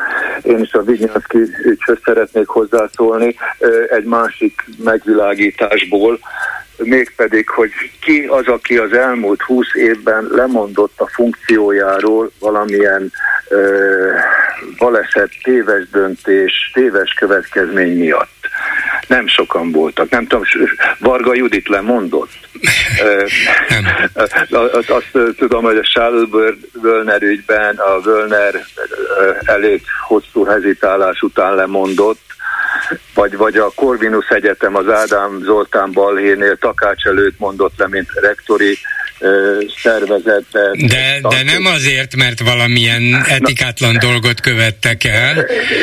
Így van, igen. És a tanszékvezető például, akkor ő miért nem mondott le, tessen mondani.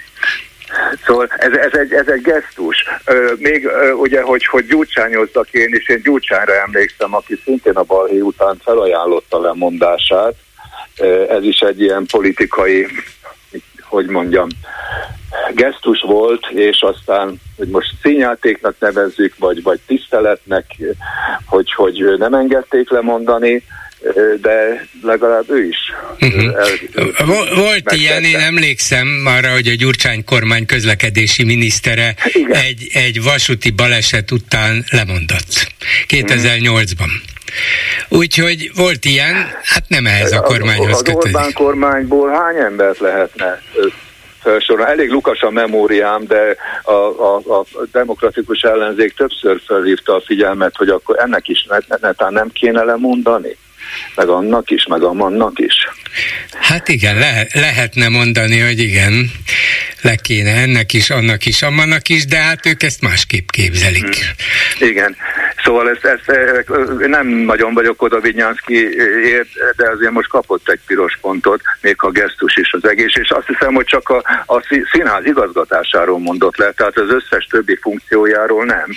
Még, még az is lehet, hogy most el, el, elmegy Kaposvárra oktatni. Na most már több ideje lesz. Hát végül is, igen, oda is mehet, meg ő a Színház és Filmművészeti Egyetemnek a kuratóriumi elnöke, tehát sok lehetősége van. Én még azt is feltételezem, hogy a helyén fog maradni. Végül is egy ilyen rendőrségi vizsgálat, amelyik a felelősség megállapítására mm. folyik. Nyilván nagy, nagyon bonyolultan, vagy, vagy nagyon közvetve tudná csak kimutatni azt, hogy a vezérigazgató felelős azért, mert ott valami a díszlettel nem volt rendben. Mm. Ha csak Persze. azt nem lehet bizonyítani, hogy erre már többször fölhívták a vezérigazgató figyelmét, és ő volt az, aki azt mondta, hogy hogy nem, ez így jó, de ezt nehezen tudom elképzelni. Úgyhogy Vignyánszky nyilván megtette azt, amit ebben az esetben kell, és, és ezt ő helyesen tette, de én könnyen el tudom képzelni, hogy, hogy maradni fog a helyén a vizsgálat után. Én is abszolút, de, de ezt azért úgy példaértékűnek tartom a fideszesek felé, hogy, hogy esetleg meg lehetne próbálni ilyen módon kezelni a, a bukásokat, hát igen, vagy igen. a hibákat. Köszönöm szépen, és csak egy mondat, ceterum censeo, elég az Orbándulásból. Ó, hát igen, igen. Rendben, ennek, ennek szellemében folytatjuk a műsort, jó? Köszönöm, viszont hallásra. A, tele, a telefonnál pedig Keszég László, a Magyar Színházi Társaság elnöke. Jó estét kívánok! Jó estét! Hát szomorú alkalomból hívom most, mert két színész súlyos balesete az nem jó, nem jó dolog, és az ember nem feltétlenül ilyenkor szeretné elmondani vagy hallani a magyar színházi élet vagy a magyar színházak állapotáról szóló véleményt vagy beszámolót vagy kritikát vagy akármit, de, de hát tudjuk, hogy vannak, ilyen balesetek előfordulnak. Van-e ezeknek tanulsága? Van-e olyan, amit egy ilyen nagyon súlyos eset valahogy a reflektorfénybe helyez, és igenis vannak olyan új tanulságok, amelyeket most már le kellene vonni mindenképpen? Hogy új tanúságok vannak, ezt nem tudom, de abban higgyünk, hogy, hogy, egy, hogy egy fair kivizsgálása lesz ennek az ügynek. ami most történt egy néhány napja. Azért, azért gondolom, bocsánat, hogy itt beleszólok, hogy vannak-e új tanulságok, mert fél órája beszéltem Szalai Kriszta kolléganőmmel, akinek a férje Cserna Antal huszonegy néhány éve nagyon súlyos balesetet szenvedett a Víg Színházban. És Kriszta azt mondta, hogy annak nem lett gyakorlatilag semmilyen következménye. És én feltételezem, vagy legalábbis merem feltételezni, hogy vagy ma már van, vagy lenne, vagy ha nincsen, akkor egy újabb ilyen szerencsétlen, súlyos eset fölhívja a figyelmet arra, hogy kell, hogy legyen, vagy kellenek plusz biztosítékok, vagy másfajta munkamódszerek, amelyek nehezebbé, vagy elkerülhetőbbé teszik az ilyen szerencsétlen eseteket.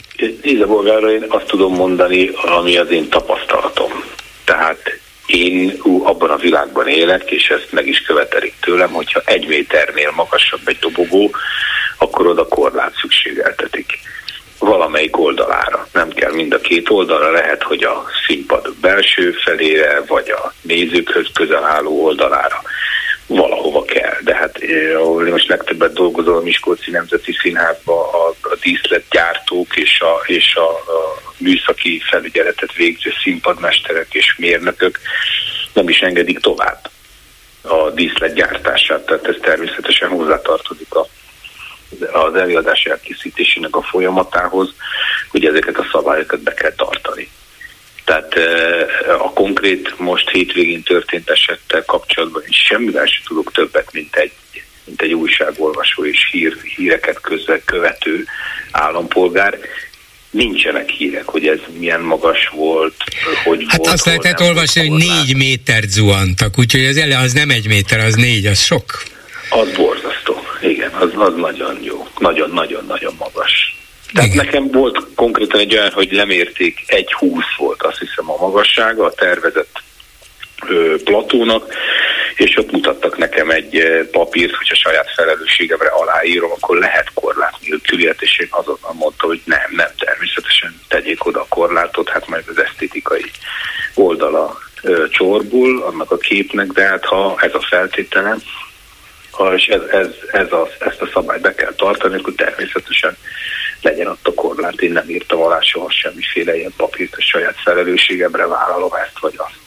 Ilyen, ilyenkor, mindig a, ilyenkor mindig a rendezői a végső felelősség, tehát valamit kitalál, valamivel jönnek a, jön a díszlettervező, jönnek a műszakiak, és akkor a végén az igent vagy a nemet ön mondja?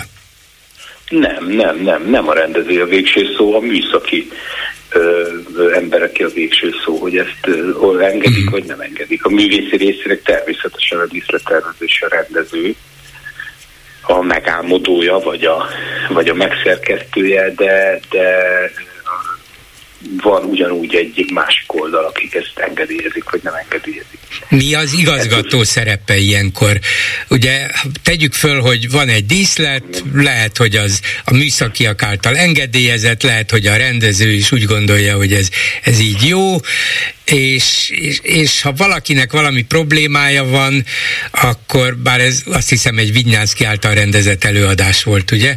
Igen. Tehát akkor itt ebben az esetben a rendező és a vezérigazgató egy és ugyanazon személy, de hát ilyenkor mondjuk nem csak a rendezőhöz, hanem a vezérigazgatóhoz is fordul, akinek valami baja van, vagy esetleg valami félelme, akkor itt a vezérigazgató rendező mondja ki a végső szót, mert nem a rendezői, nem, de nem, ő se, a vezérigazgató se írhatja fölül a műszakiak mondjuk véleményét? Hát, vagy?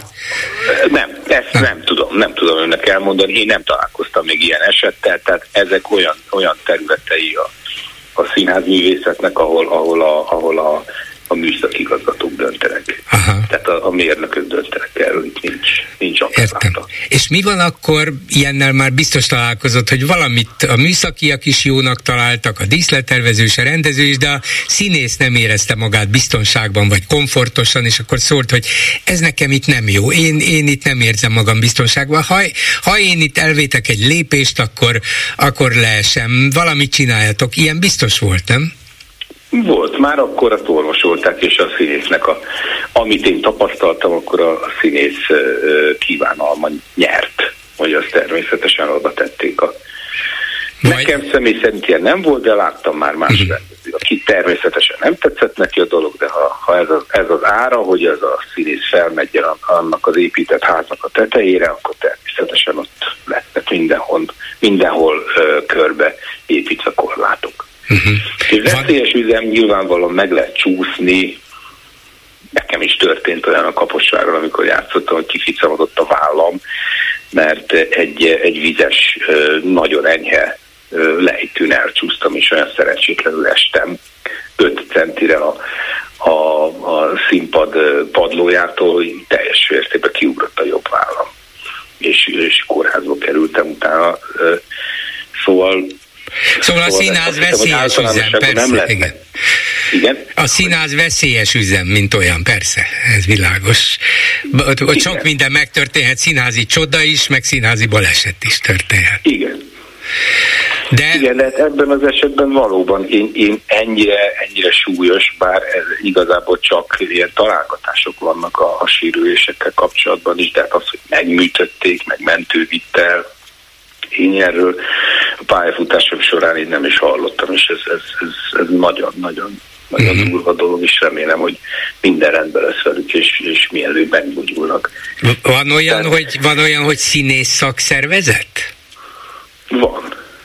És van, ilyenkor van. Egy szakszervezetnek mondjuk milyen beleszólása lehet? Azt se tudom, hogy hány tagja van, azt se tudom, hogy például Miskolcon a színész szakszervezetnek úgy nagyjából mindenki tagja, vagy éppen csak mutatóban van egy-kettő, de ha mondjuk mindenki tagja lenne, és a színész szakszervezet azt mondaná, hogy jobban vigyázzatok ránk, ezért mi ezt és ezt kérjük, akkor elkezdenének egy ilyen ügy után beszélni, tárgyalni, vagy hogy kellene, hogy legyen? Hát biztos, hogy javaslatokat kell tenni, vagy mert is le kell, hogy szóljon ez a, a konkrét esettel kapcsolatos vizsgálat, hogy ott egész pontosan mi történt, megtalálni azt, aki, aki esetleg elmulasztott valamit, aki esetlegesen nem rakta ki azt a korlátot. Nem tudom, és nem akarok itt össze-vissza találgatni, uh-huh. meg ez mégis más fórum most, hogy beszélgetünk, nem a, nem a Facebook, ahol bármit. Igen, így van, így van. Úgyhogy nem, nem szeretnék semmiféle találgatást, de hogy, hogy Ö, hogy ez, hogy ez egy, ez egy cezúra kell, hogy legyen, és hogy érdemes átnézni és átbeszélgetni, hogy valóban megfelelnek-e, hogy elég korszerűek-e ezek a szabályok, és így zárójelesen megjegyzem, szerintem elég korszerűek, mert ha betartjuk az én előadásaimban eddig soha nem történt ilyen, mert minden műszaki szabályt igyekszem betartani, pont abból kifolyólag, hogy nehogy, nehogy történjen valami baleset. Na most akkor szóval... nézzük a következő igen. percekben a, a dolognak a kultúrpolitikai oldalát, mert az is igen. van, ez egyértelmű. Látszik is, hogy különböző kulturális szereplők, akiknek elvileg semmi közük nem volna hozzá a Petőfi Irodalmi Múzeum főigazgatójától a Kálomista Gábor produceren át, az Operaház főigazgatójáig mindenki felszólította Vinyánszkit, hogy ne távozzon, nem lehet, milyen pótolhatatlan űrt hagyna maga után. Azt nagyjából tudjuk így kívülről is, hogy Vinyánszky Attila a magyar színházi élet teljhatalmú irányítója. Mi történne, ha ő mégis ragaszkodna a lemondásához, és azt mondaná, hogy na, nekem ebből elég, legalábbis a Nemzeti Színházból távozom. Megváltozna valami a magyar színházi életben? Rövid távon biztos, hogy nem. Nem, nem hiszem, minden folytatódna ugyanúgy. Mellesleg én személy szerint magánemberként én azt gondolom, hogy egy jó, jó és felelősségteljes döntés. Mert valamilyen úton, módon közvetve biztos, hogy az igazgató felel mindenért. Szokták is ezt mondani a, a színházigazgatók, hogy, hogy mindenért, ami a, ami a házban történik, azért ők viselik a felelősséget. Úgyhogy ez egy nekem úgy tűnik így újságolvasóként, hogy, hogy ez egy felelősségteljes döntés részéről, hogy ez most hogy mi lesz ennek a vége, azt, azt nem tudom. De hogy konkrétan a kérdésére válaszoljak, nem hiszem, hogy olyan nagyon sok minden változna. Ö, hát ő hosszú évek során és kitartó munkával érte el, hogy ekkora hatalomra tegyen szert.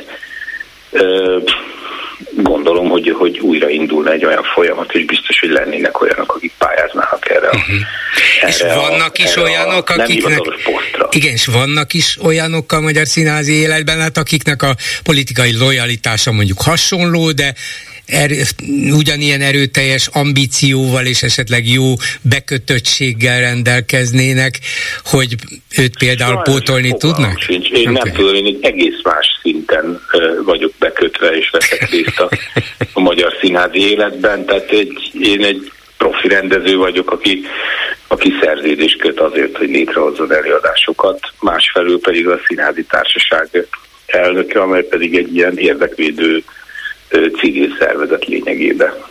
ötvennégy tagszervezettel, tehát a színház minden területéről vannak képviselők a színházi társaságban, de nem, nem, nem, nem tudom, nem ismerek ilyen embert. Nem foglalkozom ezzel, tehát ez, ez távol esik az én Hát, biztos, hogy azt értem, hogy az ember egy idő után úgy dönt, hogy hát ezzel inkább nem is foglalkozom, de valamilyen igen. szinten mégis kénytelen, mert mégis csak színházi rendező, mégis csak a színházi igen. társaság elnöke, és tudja, hogy Vinyánszky Attila lényegében mindent megcsinálhat, amit akar, nem csak a saját színházában, igen. saját rendezéseiben, hanem a magyar színházi életben is. Igen, csak most olyanra tetszett rákérdezni, ami hát most ez derült így villámcsapásként ért mindenkit.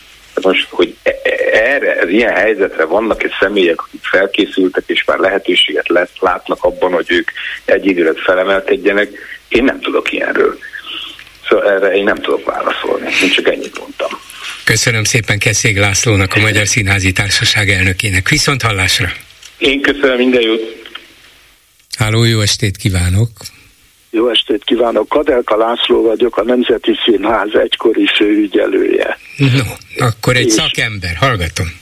És a nemzet, az új Nemzeti Színház felügyelő bizottságának öt évig elnöke. Szeretném nyomatékosítani, hogy nem politikailag szeretnék a dologhoz hozzászólni. A, mint a Nemzeti Színház felügyelő bizottságának az elnöke, a Jordán Tamás kinevezésével egy időbe kerültem oda, és én forszíroztam azt, hogy egy új intézmény lévén nincs es em es, szervezeti és működési szabályzat. Ez a szervezeti és működési szabályzat megszületett, és ez tulajdonképpen egy színháznak, minden színháznak, elvekről beszélek, a kiskátéja. Ebben minden le van fektetve a felelősség vonatkozásában. Szeretnék visszautalni a Szalai Krisztával folytatott beszélgetésének. A vége felé ön tett egy kérdést a Kriszta felé, hogy a színész mere szólni. Igen. A dolog, dolog lényege, lényegére tapintott rá. A színész nem mer szólni, mert a színész egy kiszolgáltatott személy. A színházba a színész a legkiszolgáltatottabb. Kiszolgáltatott a rendezőnek, az öltöztetőnek, a kellékesnek, a díszítőnek, mindenkinek. És színészből Dunát lehet rekeszteni, és azt mondja a rendező, ha te nem vállalod, akkor majd jön, ott állnak tizen, és majd fogják csinálni. A Nemzeti Színházban soha nem fordulhatott elő ilyen baleset azért, mert a munkakör, például az ügyelő munkaköri leírása, ez egy nagyon bonyolult, többoldalas szerződés, ki fog most nevetni, az ügyelő feladata a próbák és előadások zavartalan lebonyolítása, pont. Erre tessék gombot varni. Húha, hát akkor ebből az is következne, hogy meg lehet ám találni rögtön a felelős, csak ránézünk erre az es em es-re, és azt mondjuk, hát az ügyelő volt a felelős. Pontos, pontosan így van, ahogy tetszik mondani. Történt pedig a Nemzeti Színház harminc, általam harminchat éves történetében számos olyan eset, hogy a rendező, sőt igazgató rendező, nem mondok nevet, ragaszkodott egy bizonyos műszaki megoldáshoz, ahol is az volt az első, hogy én egy feljegyzést készítettem arról, hogy ez ilyen és ilyen okok miatt szembe megy ilyen és olyan szabállyal, és ezért nem vállaljuk a felelősséget a helyzetért. És ez le lett írva. nem figyelmeztették a rendezőt, a uh-huh. mindenkori rendezőt, hogy ezen le kell írni. írni. Igen, igen. Mert, mert ahogy a Szalai Kriszta is mondta, akkor már sumák van, mert mondta, nem mondta. Így van. E- egyik állítás a másikkal szemben, nem is úgy volt, nem az volt. Így van.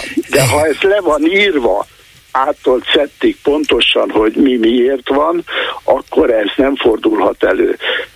De ön többször mondta, és a legfontosabbat mondta, hogy a színház veszélyes üzen. Nagyon veszélyes üzen, és ezért vannak speciális szabályok és törvények a színházba, de általában nagyon sok olyan törvény van, ami nem speciális, hanem az élet más területéről hozott törvény és szabályzat.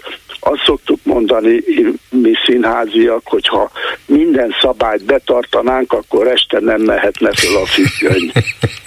Mert an- hát igen, annyira, annyi, annyira bonyolult a dolog. Igen. Ugye itt van most ez a dohányzás kérdése, a nyílt láng használata, és így tovább. Tehát elvi kérdésről beszélek.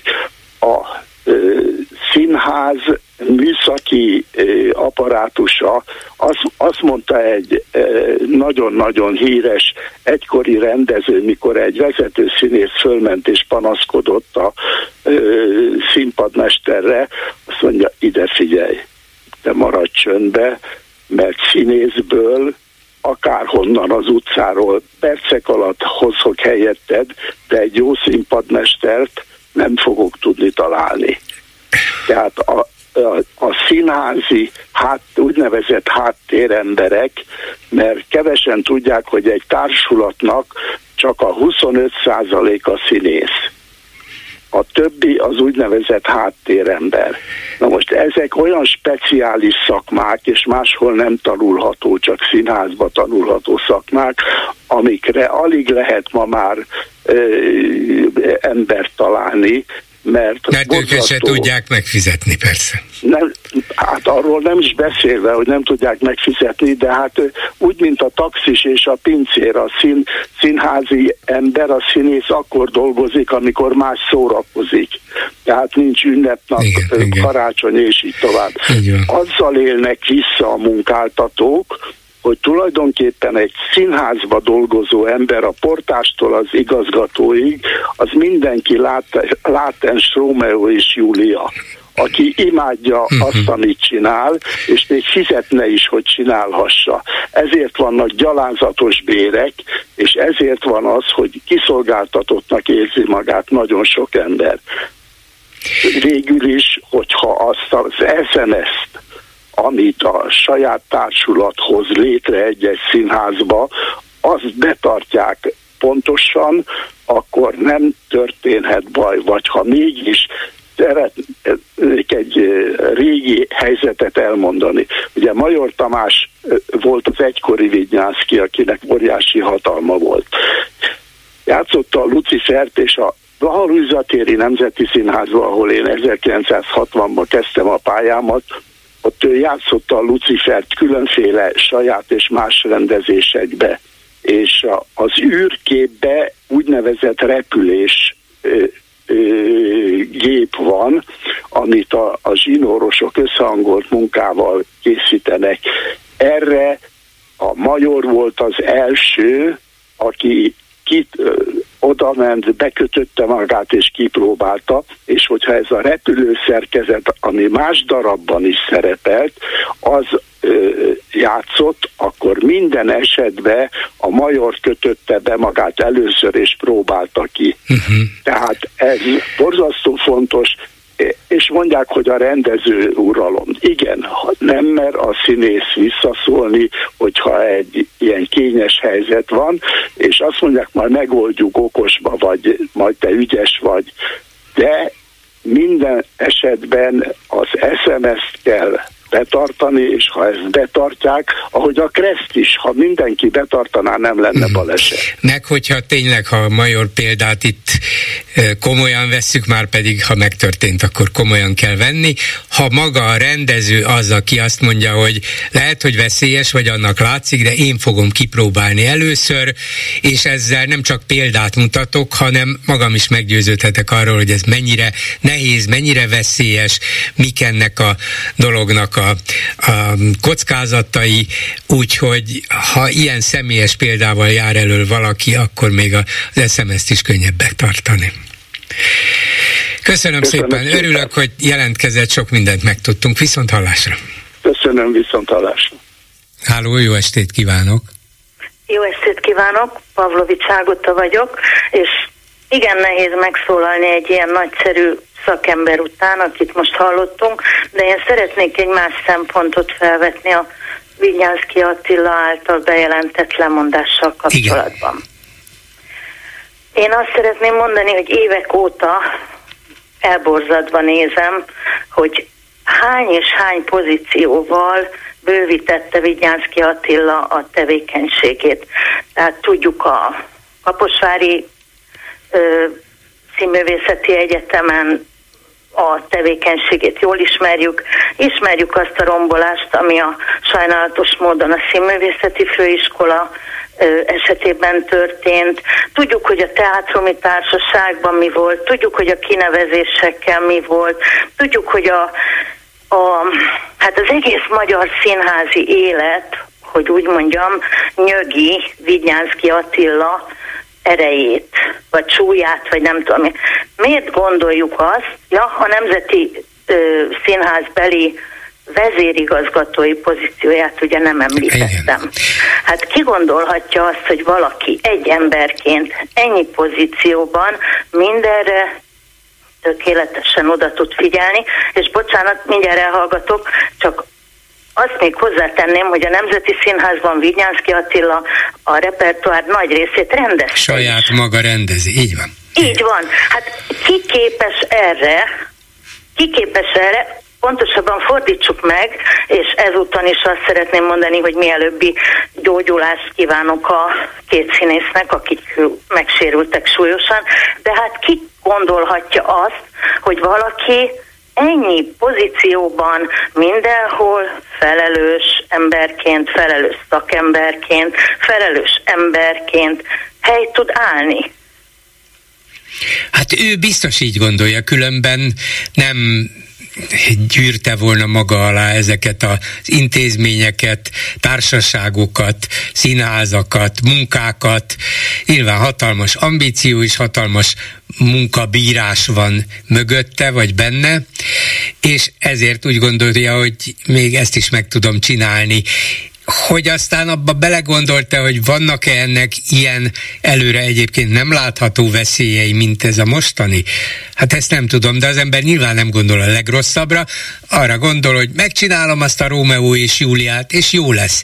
És úgy csinálom meg, ahogy ezt én elképzeltem, és a műszaki szakemberek segítsenek ebben, meg a díszlettervező, rájuk bízom, ők is értik a maguk dolgát. A színész is csinálja, mindenki csinálja, én pedig végzem a magamét.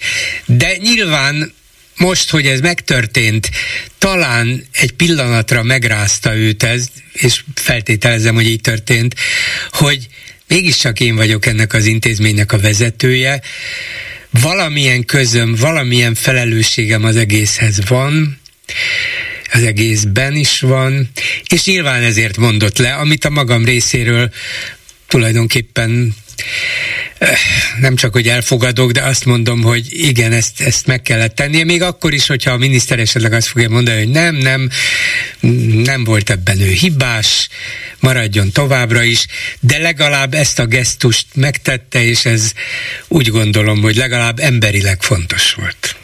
Hát A Bolgár úr mindig ilyen jóindulatú, én most, én, én egy jóindulatú ember vagyok, de én most nem tudok ilyen jóindulatú lenni, én azt mondom, hogy ez szépen ki van találva, hogy mindig kitalálják ezeket a dolgokat a NER kiváló kommunikációs szakértői, te szépen Atikám lemondasz, úgy csinálsz, minthogyha megváltál volna ettől a pozíciótól, mi pedig időt kérünk, ahogy ugye a miniszter úr is időt kér, és majd szépen megkezdődik a szerecsenmosdatás, szóval végén ki fog derülni, hogy az az ügyelő, vagy az a nem tudom én kicsoda volt alapvetően a hibás, és hát a vezérigazgató az sajnos semmiben nem volt hibás. Igen, én és, és félek, igen, hát lehet, hogy önnek van, lehet, hogy ön látja jobban az egész belső mozgást és mechanizmust, és ahogy a dolgok történnek, és persze nem is kell hozzá nagy képzelőerő, hogy ez, ez így történjen valóban, de én még mindig szeretnék a dolgok jobb oldalában is egy picit hinni, hogy, hogy hát, ha hát végül is színházi emberről van szó, hát ezekkel a színészekkel dolgozik, ez biztos, hogy őt is megtörte. Legalább egy pillanatra, hogy ez még, még akár súlyosabb dolog is történhetett volna, nem, tudja, nem tudom ugyan pontosan, hogy ez mennyire súlyos egészségügyi következményekkel fog járni, de azért ebben mindenki egy kicsit belerokkan, legalább azokban az órákban, úgyhogy el tudom képzelni, hogy Vidnyánszkival is ez történt, független attól, hogy mi lesz majd a következő hetekben. Abszolút egyetértek önnel, mint oly sokszor, de azért búcsúzóul csak azt tudom mondani, hogy vajon hol volt ez a nagy beleérző képesség, és ez a mérhetetlen empátia Vidnyánszky Attilában, amikor letarolta az egész magyar színházi életet. Válaszolok, sehol, sehol nem volt. Hát most én itt nevetek, de hát... Pedig, pedig az, ugye, is, az is emberi... Hívnék legszívesebben, hát igen, akkor pedig az is, ember, az, az is emberi megrokkanásokkal járt együtt. Hát tudjuk, művészek, színészek, diákok, oktatók, igen, mindenkinek a megtörésével, nagyon sokak megtörésével járt együtt, és lehet, hogy az nem fizikai volt, hogy nem leesett négy méterről, hanem csak valahonnét le, leesett, hogy hát ide nem is juthattam volna, és ez az ember mégis átgázol rajtunk. Igen, sehol nem volt. Ez a beleérzés akkor nem volt. Igen. Hát nagyon szépen köszönöm, hogy megoszthattam azt, amit én most érzek ezzel a helyzettel kapcsolatban. Köszönöm, jól tette, viszont hallásra. Viszont hallásra. Halló, jó estét kívánok! Jó estét kívánok, Kovács Miklós vagyok. Nem szorosan a mai főtémával kapcsolatban szeretnék hozzászólni, a nyugdíjemeléssel kapcsolatban. Én idén évközben mentem nyugdíjba, és uh, meglepve tapasztaltam novemberben, hogy egy forint nyugdíjemelést uh, nem kaptam. Most utána néztem a törvénynek, és a törvény valóban azt mondja, hogy aki január elseje után ment nyugdíjba, vagy január elseje előtt ment nyugdíjba, annak jár. Hát akkor ezen az alapon, aki uh, nyilván nem vártam az egész évre, csak arra a tört uh, hónapokra, amikor is valójában már nyugdíjas voltam, hogy azokra a hónapokra uh, megkapom én is a nyugdíjemelést, de nem kaptam meg. És aki ismerősen egészen korán tavasszal ment nyugdíjba, ő se kapott nyugdíjemelést. Tehát fura, úgyhogy ezek szerint úgy néz ki, hogy minket nem érint a, az infláció, akik évközben mentünk nyugdíjba. Hát ez igen, ez így van, hogy ez, ez igazságos-e, helyese. Um, tulajdonképpen, amikor ilyen kiugróan magas az infláció igen. egy évben, akkor azt kell mondani, hogy méltánytalan azokkal szemben, akik, akik ebben az évben mennek nyugdíjba, hiszen hirtelen őket is pofon vágja ez a hatalmas áremelkedés, de várniuk kell egy évig, amikor ráadásul már nem is ezt a mostani nagy igen. áremelkedést fogják kompenzálni, hanem a jövő évre tervezettet, ugye hat százalékkal. Igen. Igen. Igen. Hát gyakorlatilag úgy néz ki, hogy, hogy akkor az ez évi tizennyolc százalék az kapásból elmaradt, igen. és januárban nem a tizennyolc százalékkal növeltett, hanem az ez évben kapottat, majd talán azzal a hat százalékkal fogják megemelni. Igen. Hát azt gondolom, hogy ez vicc.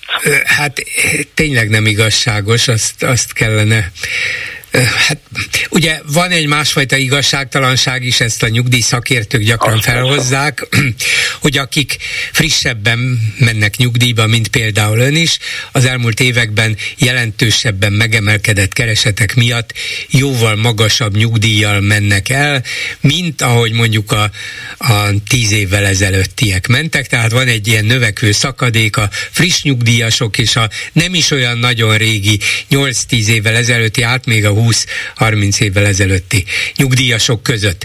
De ettől még az az igazságtalanság mégis létezik, hogy ön elmegy januárban nyugdíjba, és utána jön egy fél éven keresztül huszonöt-huszonhat százalékos infláció, amivel ön, az ön nyugdíja rögtön egy negyedével kevesebbet ér. Így van. Így van. És bár nem a témához tartozik, de ezt már annyiszor meg szerettem volna kérdezni, hogy vajon az állam miért ad például az akkumulátorgyáraknak több milliárdot munkahelyteremtő támogatásra? A bevándorlókért fizet az állam, vagy miért? Hát bizonyos értelemben akár közvetlenül így is lefordíthatjuk, hogy hát munka, munkahelyteremtés, és akkor importáljuk az indonészt, meg a Fülöp-szigetit, meg a vietnamit. Nem így képzelték, és nyilván ez az ürügy, hogy meg lehessen adni ezeket a támogatásokat, mert különben az Európai Unió beleszólhatna, hogy nem szabad ennyi támogatást adni, mert az jogtalan, jogosulatlan versenyelőny. Ez tehát az ürügy, megadják a nagy pénzt, és azt meg azért adják, hogy idehozza az a kínai vagy dél-koreai cég a gyárát, ne vigye el más országba, ahol, hogyha mi nem adnánk, lehet, hogy jobb feltételeket találna. Úgyhogy biztos, ami biztos, adjunk minden pénzt, amennyit csak lehet. Hát, meghat Mátyás király, oda az igazság. De reméljük, de ez már rég volt, rendszerváltás, egy igazi rendszerváltás, és ezeket a mocskokat elsöprő, és akkor talán-talán újra emberi módon. Hát igen, élni. Ez jól hangzik, csak mikor, mikor mitől, mitől jönne az nem a tudom, rendszerváltás? Egyszer induljon nem el, tudom. Egyszer szerintem egy szikra. Én ugye nem vagyok már fiatal, tehát én a taxis blokkád idején ott voltam az Erzsébet hídon a blokkád kezdetétől egészen a végéig, és ott tényleg csak egy szikra volt. Hát kíváncsi vagyok januárban, hogyha odaraknak negyven forintot, hirtelen egyik napra másikra negyven forint az üzemanyagárhoz, hogy azt a, a szállítók hogy fogják benyelni. Hát, hát lehet, nézze, gond, gondolja ami... meg, hogy hogy nyelték be a négyszáznyolcvan forintos befagyasztást, aztán annak a hirtelen kétségbeesett eltörlését, feloldását, mert akkora volt a hiány már a, a benzinkutakon, hát, de nem történt semmi. Hát mondjuk két-háromszáz ezerrel kevesebb szimpatizánsa van a Fidesznek, és... Hát nem tudom, én, én, én ma kimennék az utcára, és ma hát nem mondom el, mit csinálnék ezekkel ott a, a lámpavason. Nem, nem, odáig nem menjünk. Egy kicsit ilyen futó gyakorlatot, tudja, a futás egészséges. Igen, nem kell. Igen. Köszönöm hát, szépen, viszonthallásra. Köszönöm, minden jót, viszonthallásra. Háló, jó estét kívánok. Jó napot kívánok, jó estét kívánok, Moravcsik Ágnes vagyok Tatabányáról. A nyugdíjszám, illetve az infláció számítása kapcsolatban statisztikus voltam, de nem, nem infláció számítással foglalkoztam. Azonban józan parasztival gondolja végig, amit az az úr mondott, hogyha én, mint nyugdíjas, vagy akárki, elkezd, elkezd kevesebbet, illetve én előtte téli szalámit vásároltam, tehát drága árukat igen. vásároltam, miután infláció, hatalmas infláció volt, elkezdek olcsóbb cikkeket, parizert, meg nem tudom miket vásárolni, akkor innentől kezdve marad ugyanaz az arány, maradni kéne ugyanannak az aránynak, mert hogyha, hogyha csökkenti az arányát a téli szaláminak, akkor úgy néz ki, mint hogyha, mint hogyha nem is emelkedett volna számára az árszínvonal. Egyáltalán nem volt infláció. Igen, igen, igen, igen. Mint ahogy persze az ember nem csak a gázfogyasztását csökkenti, hogyha drága a fűtés, vagy a, a, a földgáz ára, hanem te akkor is csökkenthetem éppen, hogyha valami nagyon drága élelmiszeren élek, és nem az élelmisz, nem Párizsira váltok át, hanem azt mondom, hogy hát nekem egy fokkal kevesebb is jó, mert drága a téli szalámi, ugye? Persze, én javaslom, hogy a Pecsnik Mária az Itával próbáljon beszélni, mert emlékszem rá, hogy annó elég sokat vitatkozott a infláció számítási uh-huh. módszerekről a hivatallal, hogy aztán most mennyire foglalkozik vele, azt nem tudom. Nem tudom, szerencsére vannak olyanok, akik értenek a statisztikai számításokhoz is, ugye volt statisztikai hivatali elnökök, közgazdászok, úgyhogy igen, ő, de lehet, igen. hogy Pecznik Mária Zitát is érdemes. Igen, azért ez érdekes, igen. hogyha ezt így számolják, akkor hát enyhén szólva van egy nagy csúszás benne. Igen, igen. Na, jó, a másik, amit igen. szeretnék még mondani, a napokban hallottam szintén a Klubrádióban riportként, nem a mai témához kapcsolódik. Emlékszem rá, hogy annak idején, amikor a é u-s pályázati pénzeket, meg a pályázattal foglalkozó programot átvette, most nem tudom, a cégtől vagy a személytől a magyar állam, akkor az a személy a következő napokban meghalt. Most meg azt hallottam a Klubrádióban, hogy a magyar állam újból kiadja magánszemélyeknek, vagy magáncégeknek, és meg is lett nevezve, hogy a Matorcsi és Tiborcs kapná meg ezt a jogot. Uh-huh. Hát ezt pontosan nem tudom, hogy mire vonatkozik, ugye az egy bizonyos szoftver tulajdonos volt, aki igen. az uniós támogatásoknak az egész rendszerezését és menedzselését um, csinálta, és ezt, ezt vett meg, hát némi kis nyomással az hát illetőtől. Hát érdekesnek találom, igen. ha ezután de mondjuk Matorcsi, aki elég sokat pályázik é u-s pénzre. Megpróbálom megtudni, hogy ez így van-e. Igen, ezt jó, szerettem volna nézek. Kérni, mert hát ha így van, akkor nem csodálom, hogy nem jön az é u-s pénz. Hát nem, azon már nem kell csodálkozni, sajnos sok oka van annak. Köszönöm szépen, és me- utána köszönöm, nézek. Viszont, hallás. viszont hallásra. És a Facebook oldalunkon miket írnak, milyen véleményeket mondanak. Lőrinc Csaba. Szia Gyuri, köszöntöm a hallgatókat. Elsimon Vas tapsát is kommentálták. Annak szól, hogy volt, vagy annak, hogy megy? Jaj, jaj, de, de rossz indulatú, de látni lehet a videót róla.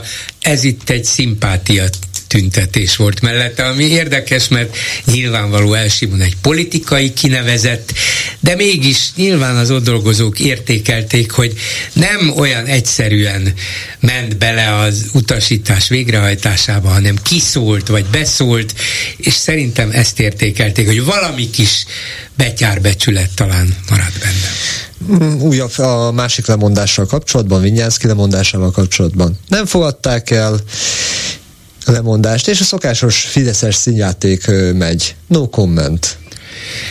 Hát biztos, hogy van fideszes színjáték. Azt nem tudom, mint egy hallgató vetett föl, hogy még ez is előre meg lett volna komponálva, hogy mondjon le, mert ilyenkor ez az illendő, és aztán majd Le, lezárul egy vizsgálat, lefolytatunk egy vizsgálatot, és utána ki lehet mondani, hogy őt nem terheli, felelősség maradhat.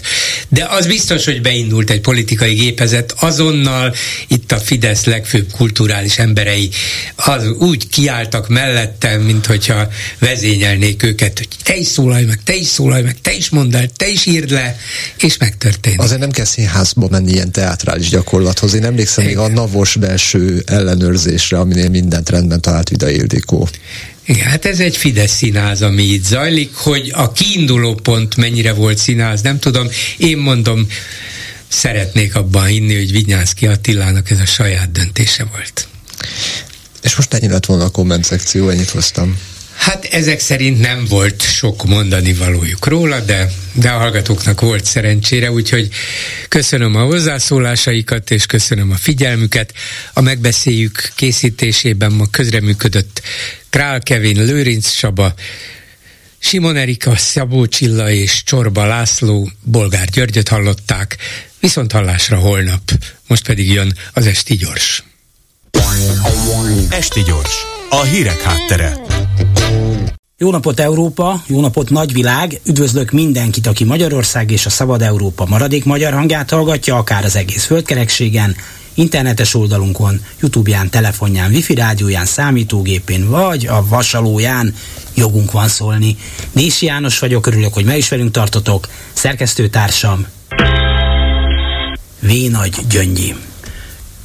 E pillanatban annyi biztos, hogy úgy mondott le Vinyánszky Attila a Nemzeti Színház vezérigazgatói posztjáról, hogy ő a Nemzeti Színház vezérigazgatója továbbra is. Ugyanis A kulturális miniszter a színházban történt balesettel kapcsolatos vizsgálat lezárultát követően foglalkozik a kezdeményezéssel. A vezérigazgató addig is maradéktalanul ellátja a színház vezetésével összefüggő feladatait. Ez már csak azért is érdekes, mert nyilván jót tesz egy vizsgálatnak, ha közben az egyik potenciális felelős vezeti a vizsgált intézményt.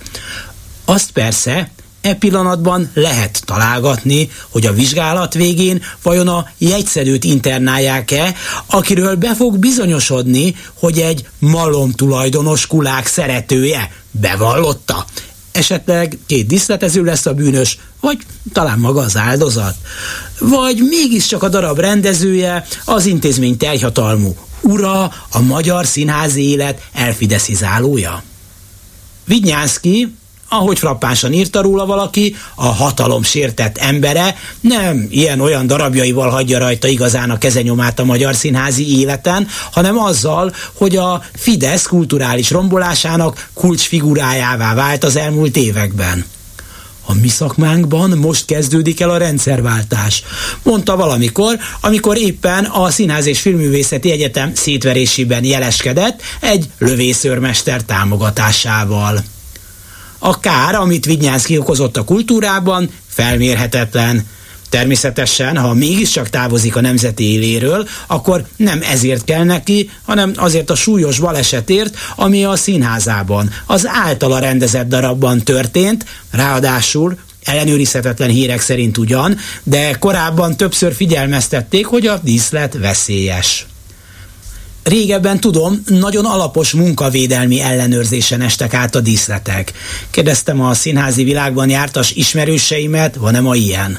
Azt felelték, hogy konkrétan persze nem tudják, hogy itt mi történt, de az biztos, hogy Vidnyánszkynak általában nem mernek ellentmondani, kritikát megfogalmazni a körülötte dolgozók.